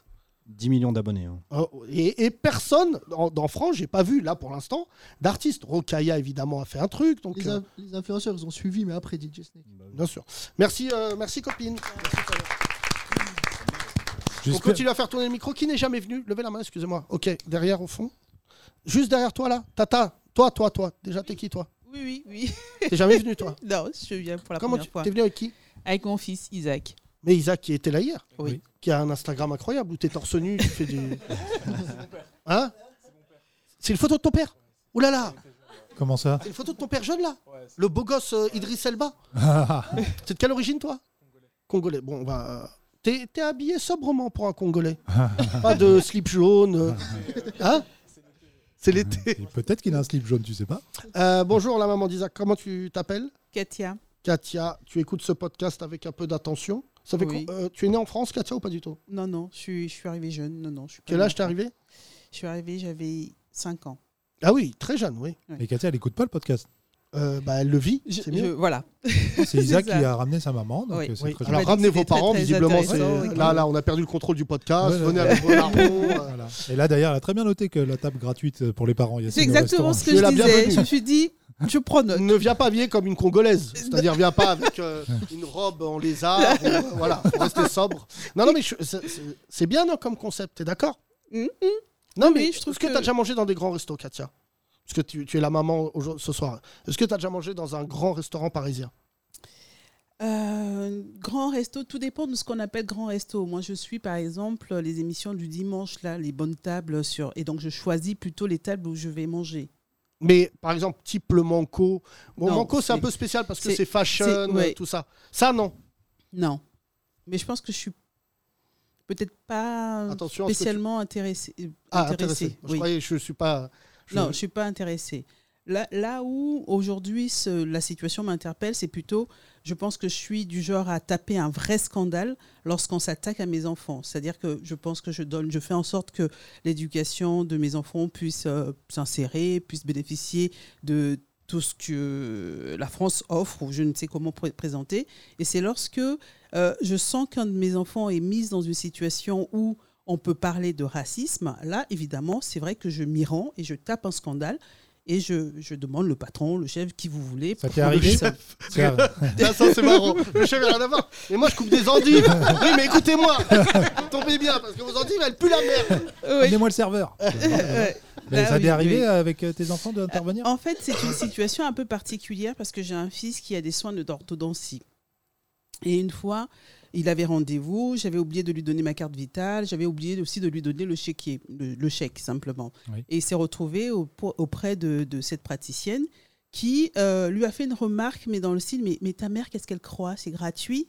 Alors là, je vous assure, lorsque... Mais c'était la, la, c'est vrai que tu lui réflexion... as retiré les dents. Du coup, après. Une oreille, avec un seul. oui. Et, et je pense que mon enfant l'a, l'a- l'a subi comme quelque chose qui remettait un petit peu euh, sa, sa différence, c'est-à-dire le fait qu'il soit différent, qu'il soit noir, que voilà, et que sa mère n'avait peut-être pas les moyens de lui offrir ces soins-là. Et là, ça, moi, ça m'avait euh, secoué en moi-même parce que je pense que je travaille suffisamment dur et que je contribue et que finalement, lorsqu'on choisit de faire ce genre de soins, ben, c'est parce qu'aussi on pense et que ça arrive à tout le monde d'oublier d'avoir un, de donner un moyen de paiement ou quoi que ce soit. Tu sais, franchement, j'ai envie de chialer parce que il n'y a rien de plus beau quand tes parents, pas, enfin nous, notre génération, on est des parents, on prend la défense de nos enfants sur le racisme et tout. Mais tu sais, nos parents, des fois, quand ils venaient, moi je me souviens qu'une fois, mon père, il, il a embrouillé un prof euh, qui m'avait dit un truc raciste et, et j'avais pleuré de joie, quoi. Bon, après, mon père, il est ouf, donc il a commencé à dire des trucs. euh, Et en plus, nos darons, quand ils s'embrouillent, ils sortent tout le pédigré de la famille. Ils disaient, C'est ça. Mon arrière-grand-père a tué des nazis Oh là là, et tout, là. Et c'est exactement la situation. J'ai mon grand-père qui a fait la guerre. Donc quand je dis, il a fait que lui, il, s'est- il est parti sur le front, il s'est battu pour la France. Et je pense que je mérite et que mes enfants méritent et qu'il est hors de question que qui que ce soit puisse leur porter euh, une, de faire une réflexion quoi qu'il quoi qu'il en quel qu'il quel qu'il soit. Bravo, Katia Ouais Si t'avais dit ça devant le manco, le. Mais moi, madame, je suis vraiment, je suis aux endives. super votre truc, mais moi, merci Katia. Amenez-moi une Cyril Lignac. Mais non, il ne travaille pas ici du tout. On va continuer, les trois derrière là. Mon père, il a perdu les pédales une fois aussi. J'étais petit, je m'en rappelle bien. Mon père, c'est quelqu'un de calme, mais faut pas, faut pas le chauffer. Et j'étais, j'étais petit, je me rappelle, j'étais en fin de maternelle et euh, je me faisais embêter par un groupe de, un groupe de- d'enfants. Et on a grandi dans un petit, euh, dans un petit village. Moi, jusqu'à mes, mes 6-7 ans, dans un petit village, on était à la seule famille immigrée. Et euh, je me faisais embêter, il me disait ah, sale bougnoule, sale bougnoule, machin. Et je voulais pas le dire à mon père toute l'année. Puis à la fin, j'ai craqué. Il m'a dit qu'est-ce qu'il y a? J'ai craqué. Il est venu à l'école. Mon père, il fumait beaucoup. Il a éteint la cigarette. Il m'a dit montre-moi. Non, mais pas loin. il a- il m'a dit montre-moi qui c'est. Il est parti vers eux. Il a pris son briquet, il a allumé la flamme devant les yeux du gamin, il a brûlé les sourcils. Super. il lui a dit je te brûle, je te brûle. Euh, Walid, euh, c'est là qu'on voit que ce podcast va ruiner ta vie. Entre ton homosexualité cachée Ces aveux, là. et euh, visiblement ton côté pyromane. Imagine l'anecdote. Et là, on a tué le père, on l'a caché dans une forêt. Il a perdu les pédales. Et mon père, il a dit on l'a bien caché. Bonjour. Qui a le mic Comment Bonjour, bonjour. Comment tu t'appelles Euh, Jamal. Ja- Jamel? Jamel, ouais. Ou Jamal? Euh, c'est avec un A, c'est écrit avec un A. D'accord, tu es de quelle origine? Euh, Maroc, Maroc. Maroc, Maroc. So- Donc c'est un nouveau pays. Les deux. C'est un double Maroc. Ça veut dire la mère et le père. Ouais. Euh, T'es marocain? Ouais, de Oujda. Euh, Ah, Oujda, c'est toi Ouais, qui as avec mon réagi frère tout à et ma l'heure. femme ici. Ton frère et ta femme, d'accord. Tu es venu en livret de famille, visiblement. tu fais quoi, euh, Jamel? Je travaille chez GRDF, Gaz de France. Ok. D'accord. Donc là, t'as plus de Donc on taf. laisse les Arabes au contact du gaz. et ton frère, il fait quoi? Et, euh, il- euh, tiens. Oui, Donne-lui le micro. Bonsoir, bonsoir tout le Comment monde. tu t'appelles Ossine. Ossine. C'est ça. Ça, c'est francisé. Ossine. Ossine, pour les intimes. Tu fais quoi dans la vie Moi, je suis, je suis dans le bâtiment, dans les portes automatiques. D'accord, très bien. Et madame, euh, madame Madame Jamal Comment tu t'appelles Fatima, Tu fais quoi dans la vie conseillère à l'emploi. Conseillère à l'emploi. C'est fou ça. Euh, redonne le micro à Jamal, puisqu'il m'a l'air chaud du micro. Jamal, euh, Ouais. tu es né au Maroc Non, non, je suis né ici. Où ça? À Maison Alfort. Oui, très bien. Euh, Thomas Njijol Euh, ouais, ouais. Ouais, il vient de chez vous. Vous êtes au courant ou pas? Euh, non. Bah, vous n'avez pas de star, donc euh, c'est mieux, accrochez-vous à la seule. il y a eu MC Solar, MC Solar aussi. MC Solar, c'est vrai. Euh, tu t'es déjà fait recal? Oui. Ouais, ouais, plein de fois, ouais. Alors, euh, Hussein aussi, avec ta tête? Euh, non, lui. Non. Le pire des trois, là. Qui a subi la pire, euh, le pire recal? Ah, bah, c'est moi, c'est moi. C'est le petit frère. Petit frère, Jamal. Jamal, ta pire recal, vas-y. Non, ma pire recal, j'en ai Dans pas le mal. micro, dans le honnêtement. Ouais, honnêtement, je me suis fait recal de pas mal d'endroits. Et euh, mais le pire, c'est euh, le métro, police. Tu t'es fait recal du métro? Non, Métropolis. Ah, le Métropolis? Ouais, Métropolis, ouais. Parce qu'au métro, euh, désolé, vous rentrez pas euh, station Charles de Gaulle. Là, c'est dur, là. C'est vraiment. euh, Et puis si t'as voulu rentrer dans le po- poste Non, du Métropolis. conducteur, c'est sûr. Non, alors, Métropolis, je vais Ouais. prendre leur défense. C'est qu'en fait, c'est du bétail. C'est qu'ils acceptent 100, ils recalent 100. Ah ouais, c'est une boîte à l'époque, énorme. euh, C'est qui est, c'est un euh, gros, gros entrepôt. à Or- à- euh, à Orly Non, Ouais, à c'est au-dessus de la. Nationale Ouais. 7. Ouais. Quand vous allez vous prenez l'aéroport, il y a des qui Ouais. sont en train de danser dégueu, à côté de. Rungis. Et, euh, et juste, euh, eux, eux, c'est pas le système euh, B2B. Ce qui est plus dé- délicat, c'est quand tu arrives et que euh, tu la, tu la prends pour toi. Je, je rajoute autre chose parce que je vois ton épouse à côté de toi. Euh, une fois, j'ai pété un plomb, mais j'étais jeune, euh, parce que j'avais lu en plus un bouquin euh, sur la colonisation, sur le, dans le système colonial et esclavagiste, l'importance de s'attaquer aux femmes. Dans, ces systèmes euh, euh, coloniaux, le, colon attaque tout de suite la femme pour amoindrir l'homme. C'est d'ailleurs ce qui s'est passé malheureusement, euh, de, vraiment, mais alors de manière euh, poussée en Algérie. où Vraiment, les, les- gens s'attaquaient durant la guerre d'Algérie, s'attaquaient aux femmes, euh, violaient des femmes devant leur mari, c'était abominable. Et ça s'est perpétué en fait dans le monde de la nuit, et je ne pèse pas mes mots. Il n'y a rien de pire que d'arriver dans un groupe racisé, rebeu, renois, ce que tu veux, homme-femme, et que le vigile dise aux femmes Vous rentrez, pas les mecs. Et je me souviens qu'un mec me l'avait fait, j'étais en pleine lecture à l'époque d'un bouquin, je dis Attends, attends, gars. Ça veut dire que tu dis Nous, on va rester devant la boîte, on va laisser les femmes avec qui on est venu, donc on est accompagnés, rentrer dans la boîte. Incroyable ça. Et nous, et ça, c'est un truc qui arrive euh, malheureusement, qui arrivait souvent à l'époque. Et, tu dis, mais t'es un ouf. Non, mais t'es quand même un, un sale raciste de te dire, les meufs, elles vont rentrer sans leur copain, leur mari, danser en boîte, être. Bah, du coup, disons la vérité, il y a des femmes ce soir, quand t'es un groupe de nanas dans une boîte de nuit, bah, en gros, euh, t'es la chèvre dans Jurassic Park. Tout le monde veut te manger. Et tu vois, et je me dis, ça souvent, euh, euh, et il y a même dorénavant ce que me disait un pote à moi que j'ai eu hier, il me disait maintenant, moi j'ai un autre problème dans les boîtes de nuit, c'est les fachos jeunes qui en fait savent que les Arabes et les Noirs dans la boîte de nuit doivent un peu, ce que disait tout à l'heure notre cher ami, un peu se tenir à carreau. Et qu'est-ce qu'ils font les mecs? Ils viennent, et tout de suite ils s'attaquent à la meuf du gars, du rebeu, du renois. Parce qu'ils savent que s'il démarre une bagarre ou un truc comme ça, c'est lui qui va prendre cher. Et tu vois, ça, c'est un truc, euh, ce que tu disais, qui est vachement intéressant, parce qu'il y a plusieurs types de recales. Mais celle qui te déshumanise, c'est de dire les femmes, vous rentrez, les hommes, vous. Alors, est-ce que c'était une recale perso, euh, Jamal, ou une recale, comme a dit Yacine, de groupe?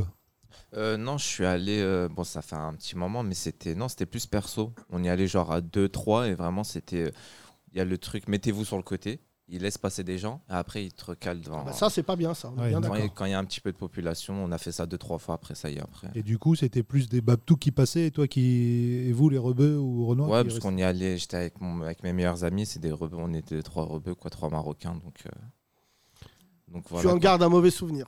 Ouais, ouais, franchement, ouais, c'était. Bah, comme tu dis tout à l'heure, en plus, tu vas dans l'optique de passer un bon moment. Tu as travaillé toute la semaine. Tu veux, voilà quoi. De... Jamal, Ouais. on est entre nous. Je vais raconter aux blancs qui écoutent ce podcast qu'est-ce qui se passe quand tu t'es fait recal. Tu remontes dans la voiture. Déjà, Là, il y a un silence Au métro, de tu. fils de pute. Et là, en général, l'un des mecs recalés va dire Bah, bon, là, c'est des racistes dans ce pays. qui va être euh, un énervement sur. Ah non, mais c'est. façon, Et là, c'est vrai que la plupart du temps, tu finis. Non, mais nous, il n'y avait pas la chicha à l'époque. Là, tu partais en débat sociétal avec tes potes. Grosse remise en question. Tu parlais de taf, euh, tu- d'appartement. Tu te rends compte que partout, tu es exposé à la rocale. Et tu finissais à Paris en train de manger une peucrée, euh, Nutella banane. Mayo harissa. Hein Mayo harissa. Mayo harissa, bon ça c'est vraiment t'es chelou aujourd'hui, je te le dis. euh, euh, Nutella, banane, mayo harissa, euh, même le mec il dit tranquille chef. Et, et souvent, je le dis aux gens, mais tu sais quand je sors moi du spectacle, il m'arrive des fois de manger une crêpe. Et des fois tu vois, je les vois, tu sais les mecs, je me dis les mecs ils montent à Paname pour manger une crêpe. Alors que c'était pas ça le plan de début. Ils s'étaient dit je vais sortir en te bois, je vais gaulerie, machin. Et les mecs ils finissent devant une peucrée en train de refaire le monde et c'est horrible quoi. Bon, c'est pas Moi, j'ai un pote euh, à Metz qui s'est fait recal de boîte. Alors que ses potes sont rentrés. Et, euh, et pour se venger, il a appelé la boîte et il a fait une alerte à la bombe.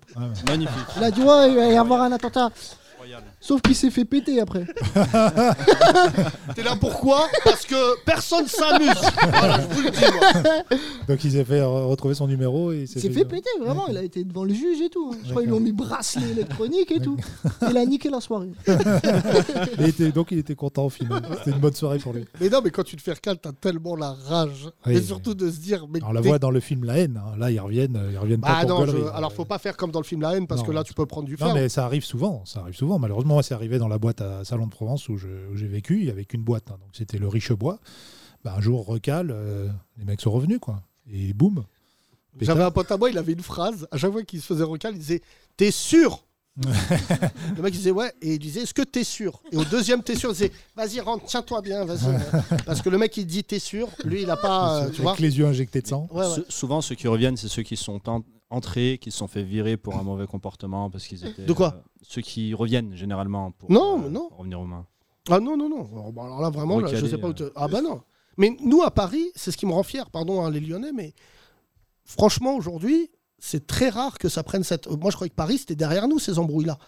Et il y a fait- peut-être un côté, euh, le quartier des Champs-Élysées, tu sais, euh, ces derniers temps, un peu les fachos commencent à dire que c'est- ça a été beaucoup. euh, bon, c'est pas forcément les Qataris qui les embêtent, mais qu'il y a beaucoup de racailles qui traînent dessus, etc. Je me Ça demande n'a si. rien à voir, Thomas. Bah, je- Les meufs, c'est trois Renois. Euh, Oui. disons la vérité, euh, tu vois, t'as un détecteur de Kaira. L'autre, c'est juste euh, le, le mec devant la porte, là, c'est un physio ukrainien ou je ne sais quoi, là. Il a écrit un mot en disant c'est pas de ma faute. Il a écrit un mot de ouf en disant c'est les consignes. Le mec, il a balancé toute la chaîne. Ah ouais Tu vois, le gars, juste, il aurait rien dit. Non mais Et c'est pas nouveau ça Yacine, même quand nous on était à Génération il y a 20 ans, on entendait déjà ce genre de truc, c'est les consignes. En plus les, les physios ou les, les vigiles qui sont pas forcément des blédards mais qui sont là et qui ont, qui ont pas Non. la possibilité de trouver d'autres tafs. Alors toi, tu n'as pas été exposé à ça tout. avec ta tête, mais tu as trois, trois physionomies de physionomistes. Tu as le blédard. Ça, c'est dans les centres commerciaux. Et quand tu rentres et il te suit, tu peux lui insulter sa mère, il est pas bien. Donc ça, c'est déjà arrivé aux Arabes et aux Noirs. Tu es déjà suivi dans un rayon. Et je peux te dire que quand tu es suivi dans un rayon, tu deviens fou furieux. Ensuite, tu as le physionomiste, clairement, qui, c'est une revanche personnelle. C'est un rebeu, c'est un renoir. Il est devant la porte et il se dit Moi, je m'en bats les couilles et personne va me traiter de raciste. Il y en avait un d'ailleurs, j'ai fait virer d'une boîte de nuit sur les Champs-Élysées parce qu'il parlait mal à tout le monde. Et un jour, je me suis dit Yarpé, il va me recaler. Et je suis venu, il m'a recalé, je lui ai dit Bouge pas. J'ai appelé, voilà. Bon, j'ai pas, j'ai fait, pas fait une alerte à la bombe. Mais J'ai dit T'as déjà mauvaise réputation dans Paris. Tu m'as recalé, t'as aucune raison. Il me dit Ouais, mais j'aime pas ce que tu fais. Je lui dis Je m'en bats les couilles. T'es pas là pour choisir qui rentre, qui rentre pas. Je lui ai dit Maintenant, je te dis la vérité, bouge. Et pour moi, c'est ça qui est déterminant. C'est que il faut que ça sache qu'il y a des mecs avec qui tu rigoles pas. Et ça, c'est le problème. Les rebeux et les renois du stand-up que je vois et que vous voyez accessoirement au Marrakech du Rire, qui vont en boîte de nuit et qui sont là en train de danser et qui derrière vont monter sur scène pour te faire un sketch à l'opposé de ce que, euh, à l'opposé de ce qu'ils ont vécu. Ça, c'est illégitime. La boîte de nuit, je suis désolé, tu me recales, je suis un mec connu, je fais fermer ta boîte. Et là, c'est des gros groupes là qui sont condamnés. troisième type de physio, pas fini Bah, troisième type, c'est celui, comme je t'ai dit là, euh, celui dont on parle. C'est-à-dire, je reçois mes ordres et c'est pas moi qui ai appuyé sur le bouton de la bombe atomique, c'est euh, le président. Mais gars, t'as le moyen de pas appuyer. T'as le moyen de dire, moi, je suis pas en accord avec vous. Et surtout, le mec, hier, ça a pris une ampleur parce que tout le monde disait, ouais, croyait que c'était un Renoir. Pas du tout. Tu le vois sur ses mains, parce qu'elle filme ses mains. C'est un mec qui est blanc, plutôt balèze. Mais quand le mec, il dit, c'est mes consignes, bah, c'est plus grave que j'ai recalé, moi. Et en fait, le problème, c'est ce qui a fait qu'aussi ça a pris cette ampleur. C'est quoi ta consigne? T'as fait une réunion, gars Ou à table, ton patron, il t'a fait, parce que je pense que tu connais pas le patron tout là-haut, qui t'a dit, les Arabes et Noirs, par contre, euh, mollo, hein. Et tu te réveilles le matin, tu sais qu'il a dit ça, et tu continues à vivre le truc cool. Bah voilà, qui ne dit mot consent. Exactement. Merci mon cher Jamal, en tout cas, on va faire tourner le micro encore. Merci Jamal. Qui n'est jamais venu Levez la main. Là. Très bien. Ah, je crois que Hassan, ton record de. Qu'est-ce qu'il y a, Rémi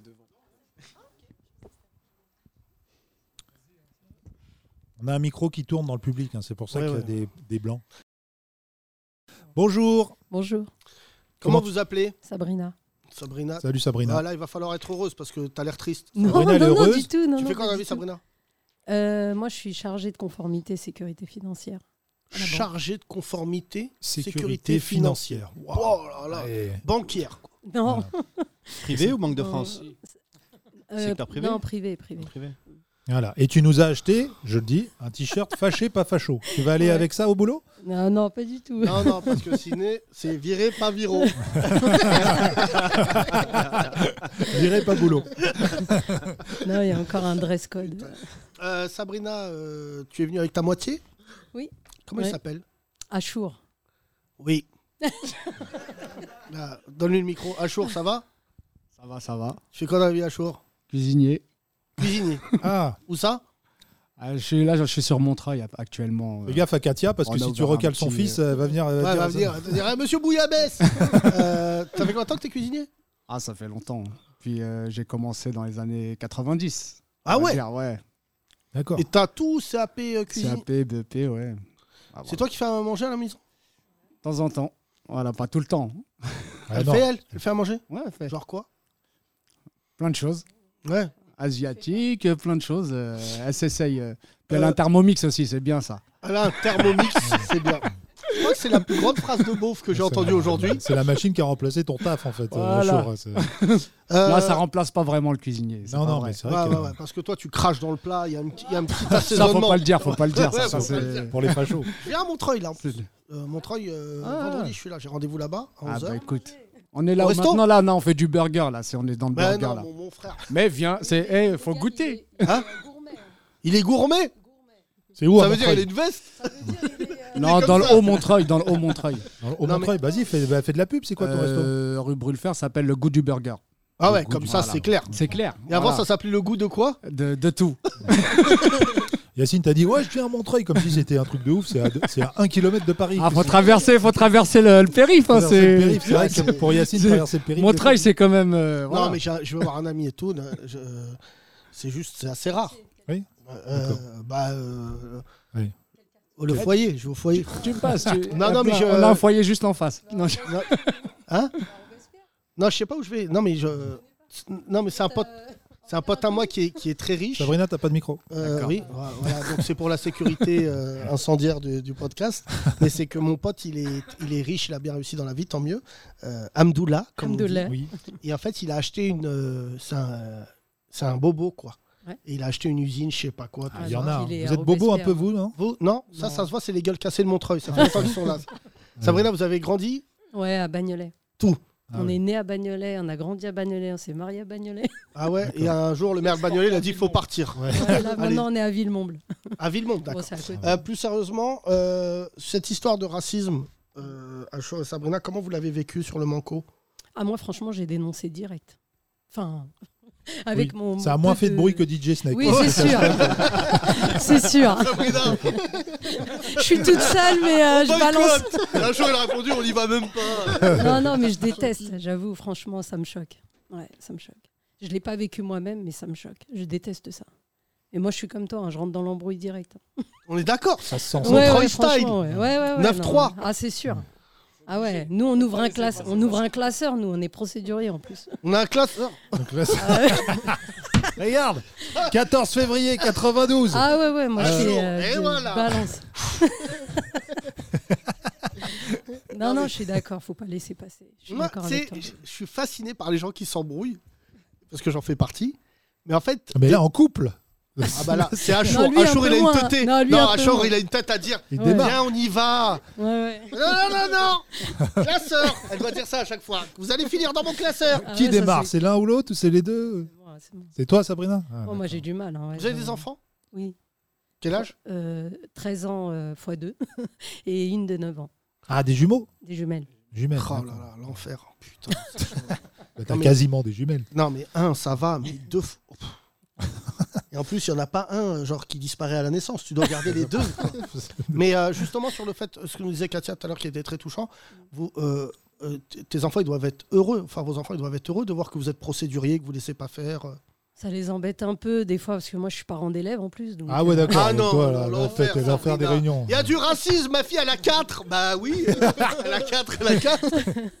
non, mais c'est bien. Non, Non, franchement. mais parce que je, je- c'est vrai que honnêtement, bon, c'est à petite échelle, hein, ils sont au collège, mais il y a très très peu de parents euh, entre guillemets issus de l'immigration. Bien sûr, c'est Bon, ce que j'allais dire, c'est pour ça que- Black et, et Rebeu qui sont euh, qui se représentent, qui se présentent et qui représentent en tout cas. euh, bah, Mais moi, c'est pour ça que je suis très fier, comme l'histoire du Manco, que les gens, en fait, dorénavant, se laissent pas faire. Et tu, tu as tout à fait raison de le souligner.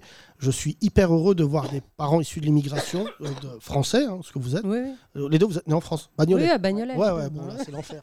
Euh, et en fait, ça me rend fier que justement, tu viennes, tu suives l'éducation. euh, et et, euh, je le dis pour les gens qui ne le mesurent pas, mais pour nous, c'est beaucoup. Tu vois, nous, avant, quand les parents. ils- Enfin, mes parents, ils- le prof, il disait faut le buter. Je pense que dans les deux jours, j'y passais. Non, mais tu non, vois, mais comme- ça existe encore, hein, franchement. Ah ouais Ouais, ouais, franchement, ouais.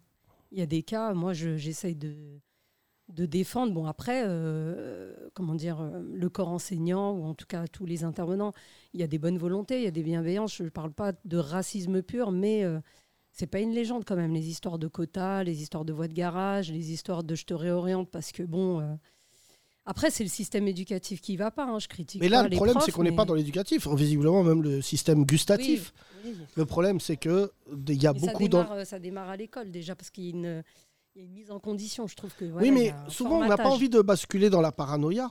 Mais malheureusement, tu vois, on en parle dans ce podcast, mais tu te fais recal au restaurant, tu te fais recal en boîte, tu te fais recal sur l'appartement, tu te fais recal sur l'emploi, tu te fais recal sur tes études. Et je comprends pas comment un homme politique comme Emmanuel Macron, il ne voit pas la gravité de la situation dans laquelle on est. Parce que maintenant, ce que je dis souvent, avec 89 députés, ils vont enfoncer le clou. C'est-à-dire que vraiment, moi je le Frère, vois. t'as ton- t'as son 06, envoie-lui un texto. Non, mais tu vois, sur le fait Non, de- mais c'est bien parce que Yacine, moi, je trouve que c'est pour ça que je- je- j'en parle souvent à mon mari. Je dis, euh, il faudrait plus de Yacine, quoi, plus gentil, de merci. Thomas. Vraiment, euh, ça fait Arrête, beaucoup un beau travail. Non, mais c'est vrai, franchement. vrai. Je lui Non, en parle non. tout le temps. Je lui dis, euh, c'est voilà, moi, je suis pas fan d'eux, hein, mais je suis pas dans ce délire-là, mais je trouve que vraiment, il devrait y avoir plus de gens comme toi. alors, euh, Non, qui mais après, connus ou pas connus, mais qui, qui, qui puissent. Non, mais il y a euh, plein de. Je, je te jure, je, je dis pas ça. Moi, je, suis- je suis une rosta pour les gueules cassées. Mais quand je marche dans la rue, tu sais, vraiment, je, hier, je marchais avec les gens de mon équipe dans la rue et tu sais, j'ai beaucoup de gens qui s'arrêtent, des taxis, des trucs comme ça. Mais j'ai vraiment un type de public. J'ai ou des blancs ouf qui vraiment sont dans nos cœurs et ils sont c'est nos vies. On est mariés avec eux on est c'est nos frères c'est nos sœurs et tout. Et vraiment ils sont là quand ils me reconnaissent ils disent je suis je suis je suis pas comme vous mais je suis d'accord avec vous. Tu sais là ils sont possédés tu dis tranquille.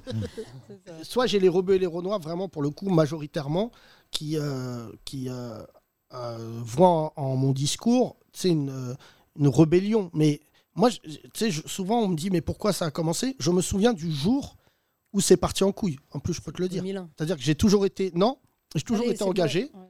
c'était cool j'avais une belle notoriété les gens de gauche m'aimaient et tout et il y a une émission où vraiment je peux le dire Le jour où c'est parti en couille pour toi, tu veux dire Ouais. Oui. C'était face à David Pujadas. Il m'a montré une image de Chalgoumi. Et j'avais, pour ceux qui regardent, j'avais une chemise en jean. Et c'est en général sur les plateaux. Pujadas, grand ami de Chalgoumi. Ouais, qui est le pote de Chalgoumi. Et en fait, c'était cool. J'étais engagé, mais j'avais pas brisé, comme on dit, ma notoriété dans les embrouilles. Et je m'en souviens toute ma vie. Lui, ce connard-là, Thomas, il peut t'en parler. Et il montre, il dit, et l'imam Chalgoumi qui a fait une manifestation à République qui a été vraiment un succès. Et là, tu sais, dans ma tête, il y a un mec qui dit, Bah, Wallah, non. non, là, cette fois-là. Et j'ai craqué et je venais de faire une sieste. Et comme Thomas, on le sait, jamais faire une interview après une sieste. Tu dis que de la merde. Oui, mais c'était avant ou après euh, World Trade Center? Non, Bien après, après, bien après. Ouais, Parce que moi, la cassure, je l'ai sentie en 2001. Mais non, mais ça oublie. Non, mais même euh, bah, limite, je te demanderais de revenir en 2001 tellement ce qui se passe là est bien plus grave. Et j'ai dit à, à, à Pujadas, dézoom, dézoomer. Ils sont 8.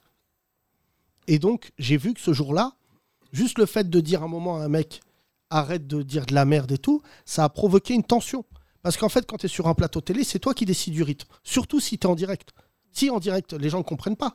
Mais en direct, c'est plus grave pour l'animateur que quand c'est enregistré. C'est pour ça qu'une émission qui était dure à faire, c'était Hardisson. Parce qu'Hardisson ne savait pas ce qu'il allait garder. Et objectivement, il gardait plutôt en général les moments où qui étaient euh, favorables. Tu vois, il y en a, ils ont été humiliés, mais moi, il a toujours gardé. Mais le truc de ouf, c'était que c'est pour ça que durant Hardisson, tu peux insulter les gens. Parce que c'est coupé. Donc moi, durant l'enregistrement, je disais, je disais, allez, ferme ta gueule, casse-toi de là. Et Hardisson disait, on coupe ça il Devant le gars, ils s'en battaient les couilles. Mais surtout, ce qui me faisait rire, c'est ce que je te dis aujourd'hui, c'est pas le Marrakech du rire nous donne raison. Moi, je dis jamais je, je dis on. Mais en fait, le problème, c'est que j'ai l'impression que là, maintenant, notre notoriété se percute au laxisme des autres. Pendant longtemps, on était vus comme des marginaux, c'est pour ça que le spectacle s'appelle En Marge. Et tout le monde se disait, vas-y, ils sont relous, ils arrêtent pas de gueuler et tout. Mais en fait, là, le Marrakech du rire, j'ai des humoristes qui m'ont appelé hier, des collègues que j'embrasse, et qui me disaient, non, mais mec, hier, j'ai écouté ton podcast, ce que tu as dit, c'est vrai. Là, ce Marrakech du rire, c'est pas propre au Marrakech du rire, mais comme le disait tout à l'heure Hassan, c'est une fêlure, là. C'est la première fois qu'il y a une fêlure, parce que c'est ce que je te disais, ça fait six mois qu'on a mangé une élection présidentielle absolument abominable, que les gens, ils sont, je, vois votre état physique, c'est pour ça qu'on a décidé de prolonger le podcast. Tout le monde est KO, on est au mois de juillet, tu as vu dans quel état moral on est? Parce qu'en fait, on n'en peut plus. Tu allumes la télé, tu dis, mais il n'y a que des oufs. Il n'y a que des oufs. Et Thomas disait un truc qui est vrai. Il y a, heureusement qu'il y en a, ils sont en vacances là. Parce que toute l'année, il y a des polémiques de ouf. Et moi, ce que je comprends pas, c'est que les artistes, ils devraient arriver en bande et dire on va passer l'année à vous vanner. Donc, moi, j'ai pas l'impression. Ils, disent euh, vas-y Walidia. Et c'est le seul qui a fait un sketch hein, pour parler de ça euh, dans Marrakech du rire. Moi, je- moi, j'ai vécu euh, ce qu'a dit Walid, euh, l'histoire de justement euh, la femme de ménage en voile, Bien qui sûr. pose pas de problème. Euh, je travaillais euh, sur un site où il y avait le ministère de l'Intérieur. Euh, donc, euh, c'est un site multi-entreprise, en fait. Euh, banque, voilà, ministère de l'Intérieur, avec vraiment des gens, des cadres, hein, quasiment 90% de cadres. Et la femme voilée, elle gênait pas du tout. C'est vrai qu'il y avait, énormément de, femmes de ménage, donc euh, 90% voilées. Et mon collègue, enfin, qui est pas du tout raciste, hein, vraiment, hein, il s'est outré parce qu'un jour, dans le service à la banque dans lequel je travaille, il y a une femme voilée qui est venue travailler. Mais en, en plus, en, en alternance, c'était une étudiante. Et je sais pas, ça l'a ça l'a voilée en scandalisée. alternance Comment Ah oui, pardon. Ouais, bah, elle était en alternance et puis euh, bah, elle est voilée. Bon, il, il s'avère que bah, elle a pu euh, avoir ce, ce stage, enfin ce- cette alternance très bien. Mais honnêtement, tout le monde la regardait à la cantine parce que c'est vrai, elle est seule dans le mi- milieu. Ça met, bien en, ça met bien en exergue que ce n'est pas euh, une question de laïcité, Non, ouais, c'est ou ça, c'est- etc. c'est- C'est un mépris de classe. C'est que quand tu fais le ménage, tu es à ta place. Ouais, et c'est par ça. contre, si tu souhaites réfléchir et parler à des clients, bah non, en fait. Mais franchement, mais, mais lui, il est pas raciste, mais je pense qu'il y a un fond euh, colonialiste en fait. Tu vois, c'est. Ah ouais, pire. C'est ça en fait. Pas racisme, il est un peu nazi. Non, mais euh, franchement, ils ont un f- ils sont pas racistes, mais profondément le statut de colon, c'est-à-dire vraiment, euh, nous, on est les blancs, on est là. Vous, Bah, vous c'est un peu ce qu'on dénonce des fois Mais par, rapport pas- à la gauche, c'est la condescendance des, des gens qui sont racistes Ouais, mais qui s'en rendent pas compte. Euh, Voilà. si, Est-ce que le colonialisme c'est du racisme? Je sais pas, mais Bien sûr. quelque sorte. C'est Bah, même du racisme euh, structuré. Voilà, bah, c'est Euh, ça. Parce que franchement, le- ceux qui le faisaient étaient persuadés d'avoir raison. C'est ça qui est drôle dans le racisme. C'est comment, franchement, moi je, je, je- je Non, mais donne ce triste, sketch à mais- Younes, mais moi le racisme, pourquoi ça m'a fait gaulerie? Enfin, tellement c'est grave. Mais tu vis dans une, sur une terre où un jour, pardon, c'est grave ce que je veux dire, les Blancs se sont dit, je crois que les Noirs, ils sont inférieurs. Ils sont pas, ils ont, la moitié de l'humanité a dit, eux, on va les mettre à l'amende. Et il faut pas oublier quelque chose. Tu sais comment le Vatican s'est rendu compte que l'esclavage était pas bon? C'est qu'on a essayé de tuer une, euh, un enfant devant une femme qui était esclave, une femme noire. Et en fait, la femme a pleuré et le Vatican a dit ah, s'ils pleurent, ils ont une âme. Donc c'est pas des c'est pas des animaux, c'est pas. Et en fait, non mais c'est pour ça qu'il faut prendre l'histoire dans sa globalité. Mais le colonialisme, c'est plus insidieux que le racisme. Parce qu'en fait, le colonialisme, quand tu as des débats en disant oui, mais si on n'était pas venu en Afrique, il n'y aurait pas de route. Ah ouais, avant, nous, on marchait dans le sable, ta mère la pute, on était là. Et en fait, tu es obligé d'humilier des gens en leur disant mais tu te rends compte qu'on a été roi quand vous saviez pas ce que c'était le savon. Il tu, tu- faut pas oublier que le Moyen Âge en France, ils attrapent des maladies parce que ils sont sales. Et tu vois, et, et moi, ce qui me sidère en France, et en tout cas dans les racistes, c'est que tous ils mettent des photos en PP, d'eux en chevalier. Mais tu dis, mais tu sais, y je me souviens en cours d'histoire quand j'étais jeune, euh, tu sais, t'es- j'étais fasciné par Versailles. Et et tu sais, tu as des sorties scolaires où tu visites Versailles. Et le guide, il avait dit une très bonne. Il dit voilà, ça c'est les rideaux de Versailles. C'est là où les gens déféquaient. Derrière les rideaux. Derrière les rideaux. Roi Soleil. Hein. Et je dis quoi? Et Tu sais, moi j'étais un golemon. Et tu sais, je, je dis il chiait. Voilà, il dit mais la tare, vous vous arrêtez. Il dit oui, à Versailles, les gens ils déféquaient derrière les rideaux, dans la cour. Et eux, ils viennent te dire que les Arabes et les Noirs, on est. Bah oui, ça nous arrive encore dans ma famille en province. Je vois pas ce qu'il y a de. Voilà, Non, pas- et tu vois, et à la fraîche. et tu vois, et ça, on oublie, on oublie de, de quelle manière ce genre- ce- l'histoire elle est inculquée. Et franchement, c'était une très bonne vanne. L'écrite- euh, L'histoire elle est écrite par les vainqueurs, pas les vaincus. Et sur la colonisation, tant que l'histoire sera écrite comme ça par des historiens qui ne savent pas de quoi on parle, Maboula Soumaoro, qui est notre pote, nous disait à un moment, il faut laisser les gens écrire leur histoire et raconter. Tu vois, là, j'étais avec un Camerounais, un Franco-Camerounais, qui me disait il y a eu une guerre au Cameroun, tu le savais, toi? Non. Vous savez pas? Qui a fait 300 000 morts. Avec du napalm, avec. euh, Et il me dit mon combat, c'est pour qu'on parle de cette guerre. Il me dit parce que ça a eu des conséquences, les gens qui ont été brûlés au napalm, tout ça. Mais tout ça pour revenir, et pardon d'être long, mais quand tu prends l'histoire du Manco, c'est une histoire coloniale. C'est juste d'où tu viens, négro ou bougnoul, devant mon restaurant, et qu'en plus, tu as l'indécence de dire je vais rentrer. Moi, c'est ça qui me fait gaulerie hier dans, dans la polémique. C'est pas tant le fait que c'est que les gens ils se disent en 2022, non mais sérieusement, il y a un McDo au bout de la rue, nous casse pas les couilles. Mais là, ils sont tombés sur une nana qui, enfin, tu vois, on va pas faire l'analogie, mais euh, c'est un peu la Rosa Parks de la nuit là. Tu vois, c'est Rosa Parks. Faut pas oublier que c'est une nana. À un moment, elle a dit, moi, je m'assois pas au fond du bus. Ah, Et bah, vois- à un moment, le fait de dire qu'une nana, elle se, elle se dit, tu vois, si c'était, je parle sous, autorisation, mais si c'était une française, son logiciel l'aurait laissé croire de dire, bah oui, euh, on n'y va pas. Alors que là, elle a commencé à filmer. Elle a filmé les autres Renois. Et franchement, moi, ce qui, ce qui me sidère, c'est que le physio, il voit pas la, le truc monter. euh, tu vois, il se dit pas, oula, c'est chaud. euh, tu vois. Et ça, c'est quelque chose. Moi, je te dis, franchement, on va voir comment ça va tourner. Mais je pense que les deux groupes, moi, je vais pousser à la mairie pour que ça arrive. Je vais appeler la mairie de Paris. C'est mon seul petit pouvoir de Yacine en leur disant retirez-leur les concessions s'ils sont racistes.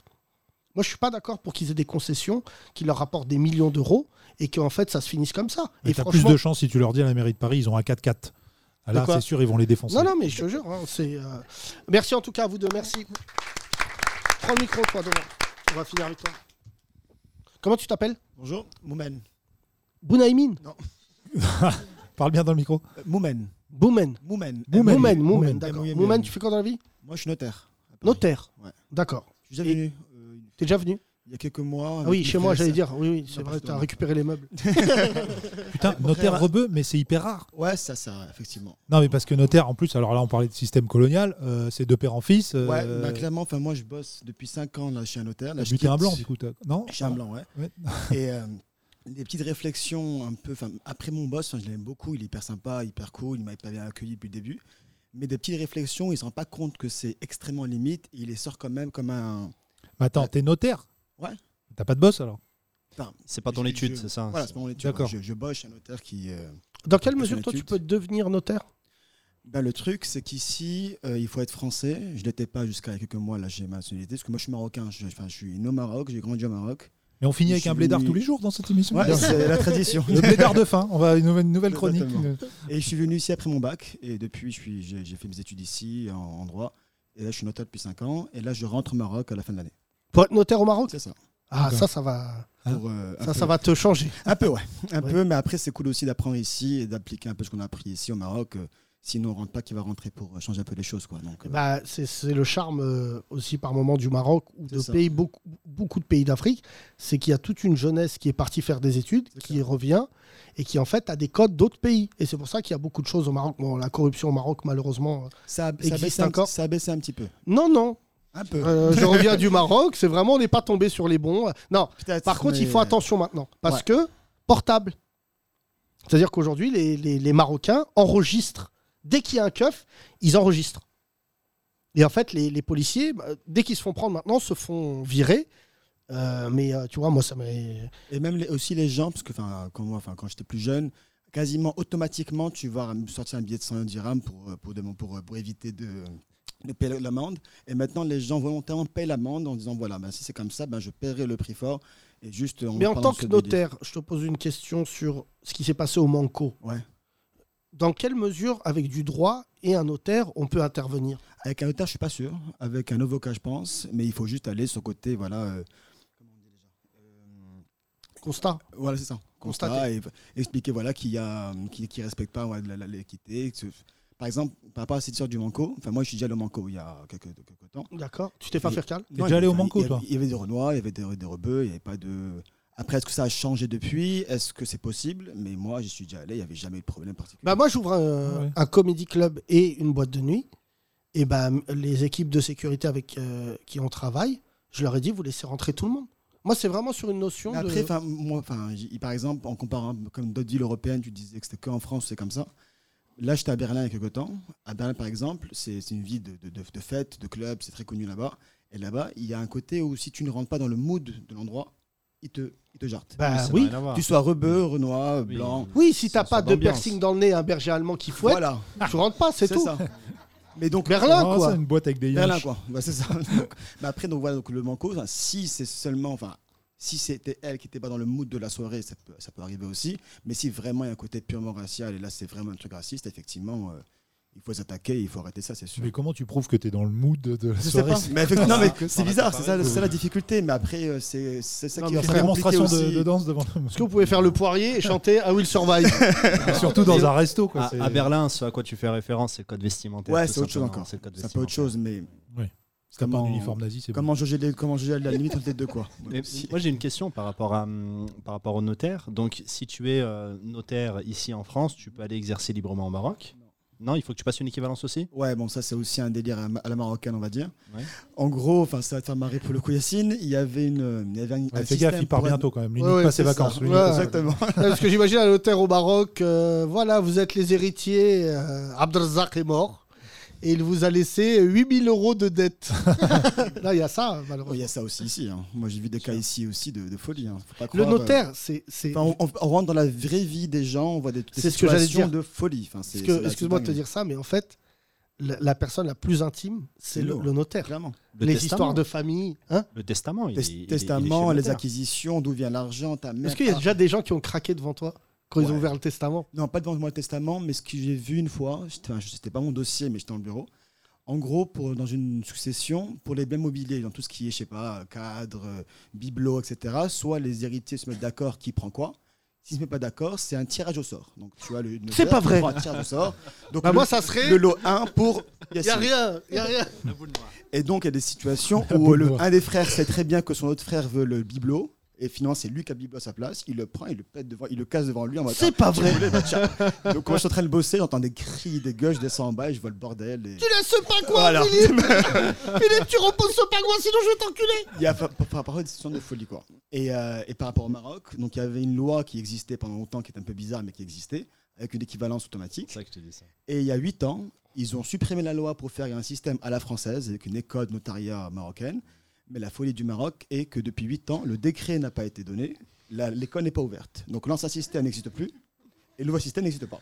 Donc c'est J'en 8 avais ans qu'il n'y a pas de promo notaire. J'en avais entendu Zéro. parler, ça Ouais, rire. donc là, je rentre en espérant trouver une équivalence qui n'est même pas sûre. Pardon, mais je te raconte juste une histoire qui est grave, mais qui va te faire rire.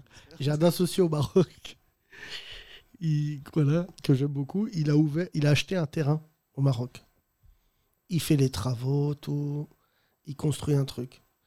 Un jour, euh, on l'appelle, on lui dit c'est plus ton terrain. Il lui dit bah si, je l'ai acheté et tout. Il dit non, non, c'est un bail euh, amphithéotique, 99 ans. Mais il y a quelqu'un qui l'a racheté. Bon, il fait les démarches, tout ça. Et en fait, il lui avait posé une lettre, mais il n'avait pas de boîte aux lettres. Et ils ont donné ça au gardien de chèvre. C'est-à-dire, il y a quelqu'un, il est venu, il a donné un cardier. Le mec, il a dû donner ça à sa chèvre. Recommandé euh, à la chèvre directement. Il a dit, c'est un français, il a dit, non, mais il n'y a pas de boîte aux lettres. Il dit, si, le gardien de chèvre. Mais genre, le gardien de chèvre, c'était il y a deux mois. Et donc, il va le voir, il dit, excusez-moi, vous avez reçu un courrier? Il dit, oui, oui, oui. oui. il dit, mais il est où? Il dit, mais j'ai jeté, c'est pas mon courrier. Et tu- non, mais de voir un facteur venir dire ouais, un gardien de chèvre, tiens, tu lui donneras, c'est que vraiment. euh, Et en fait, souvent, ça, tu es d'accord avec moi, je- moi, je, je le ressens. Le droit au Maroc, il y a beaucoup de gens qui sont allés, enfin, le, le droit au bled, et qui ont perdu des fortunes en se frottant au, au notaire. Parce que, après, c'est ce côté un peu colonial dont vous parliez, c'est que les gens viennent avec un prisme français en disant voilà, un terrain, il est vide, je peux l'acheter. Oui, Alors mais moi, Maroc, je suis, je- on m'a dit que c'est pour préserver les intérêts du Maroc. C'est l'idée. C'est-à-dire que, par exemple, en France, il y a deux types de biens. C'est ou le domaine privé ou public. Donc, c'est ou l'État qui l'a, ou c'est les privés. En Maroc, il y a facilement huit régimes différents. Avec des régimes de tribus où tu n'as que le droit à un, à un droit sur le terrain, sauf si, si le chef de la tribu te le vend. Et c'est tu quand t'es fait il y a très longtemps. qu'ils sont C'est pas vrai. Où Ouais. ça, au Maroc? Dans toutes les régions autour de Marrakech, autour de Sabira. C'est pas vrai. Mais est-ce que moi, je serais pas un chef de tribu? Donc, ce qui fait que plein de gens, des Français viennent, achètent le terrain en disant Oh, j'ai bon, j'ai un terrain gelé. Mais en fait, il n'est pas à lui. Parce, qu'il y a, parce que le vrai acte qui acte que vraiment le terrain est à toi, ben, il ne l'a jamais vraiment passé. Il part chez un notaire du bled, qui, enfin, un, un mauvais notaire, on va dire, qui lui fait l'acte en 2-2, il, lui fait- il lui fait payer, euh, je sais pas combien, mais pas grand-chose. Et il revient le trouver Ah, moi, je suis plus là, il a déménagé, il s'est cassé. Il a terrain entre les mains. C'est vrai pour les truc- agricoles, surtout, ça. surtout ça. Il y, a, il y a des histoires comme ça d'un Espagnol qui a acheté un terrain de ouf à Tanger, vu sur la mer. Il se dit qu'il a fait le meilleur bis, le meilleur bis de l'histoire. Il revient, le il revient un mois après, il trouve qu'il n'y a plus de terrain. Les gens sont habités, des immeubles. Ah non, c'est pas à toi. J'ai ramené 10 témoins qui ont dit que c'était à moi. Ah ouais. Tu sautes. Ça, et là, et donc vue sûr que tu veux retourner au Maroc pour faire notaire Ouais, aussi, on va voir. Mais après, bon, il y a aussi d'autres choses qui marchent bien. Il y a un système qui veut, qui veut se mettre en place, d'électronique, de, de, de, de dématérialiser, etc. Donc moi, si j'avais mon expertise à la française, je pense qu'il y a beaucoup de choses que je peux faire là-bas. J'espère en tout cas. Et, et Bah, Yacine un va garder ton numéro, du coup. Bien sûr. Avec grand plaisir. Moi, j'ai des terrains au Maroc et il n'y a pas de gardien On de chèvre. voilà. Merci à toi, oui. merci. On va finir avec euh, Rachid. Rachid, c'est le moment pour vous de mettre la vitesse sur 1,5 du podcast. Non, non. Rachid, ma beauté. Beaucoup de messages de soutien des, des handicapés. Ça va. Rachid? Ça va et toi? Salut. Est-ce qu'en tant qu'handicapé, tu t'es déjà fait recaler? Euh. Oui. Où ça Euh, Chez toi. Chez moi Ouais, le. Tu peux Pacha, je crois. Dans le 78. Au Pacha Ouais, ouais. Ah ouais Ouais, ouais. Ouais, c'est vrai qu'il y a des marches. Et alors Pourquoi ils t'ont recalé Moi, en fait, c'était des copains qui faisaient un, un anniversaire. Et moi, j'étais à Bordeaux en match. Ils m'ont dit, tu, nous rejoins.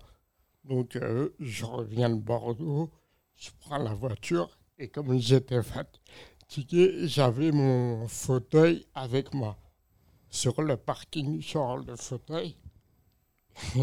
J'arrive devant le videur. Il dit Ah bah, c'est pas possible. Je lui dis Ouais, pourquoi?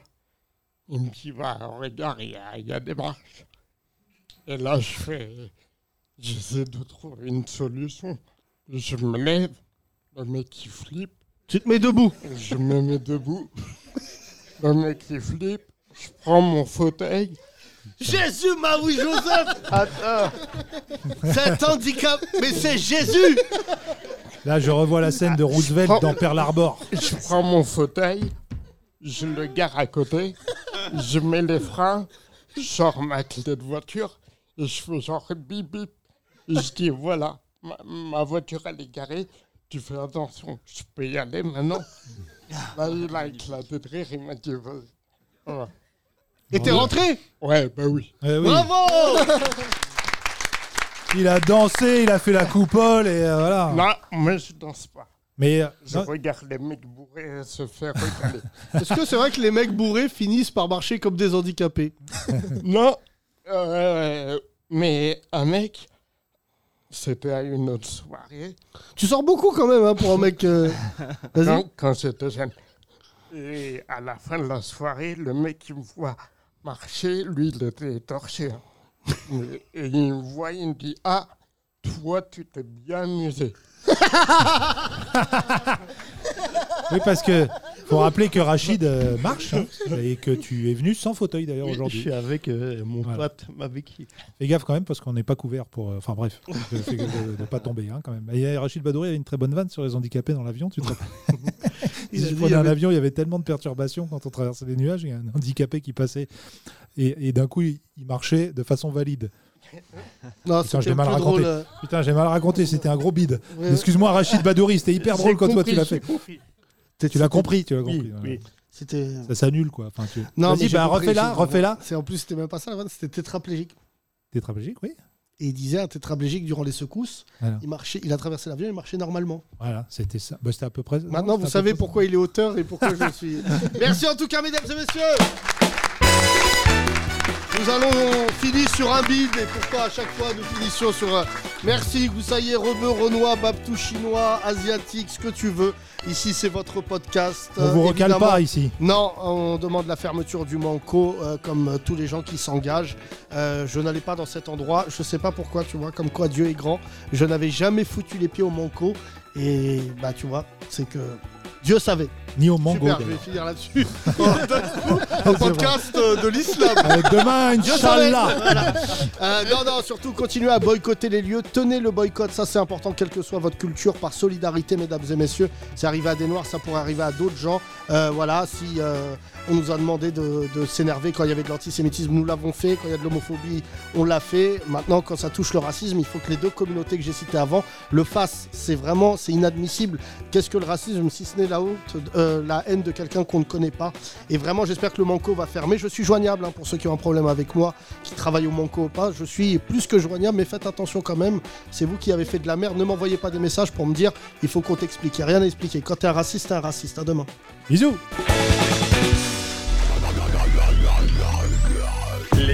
Les 30 Glorieuses. Tous les podcasts et tous les sketchs à retrouver sur la nouvellevanne.com.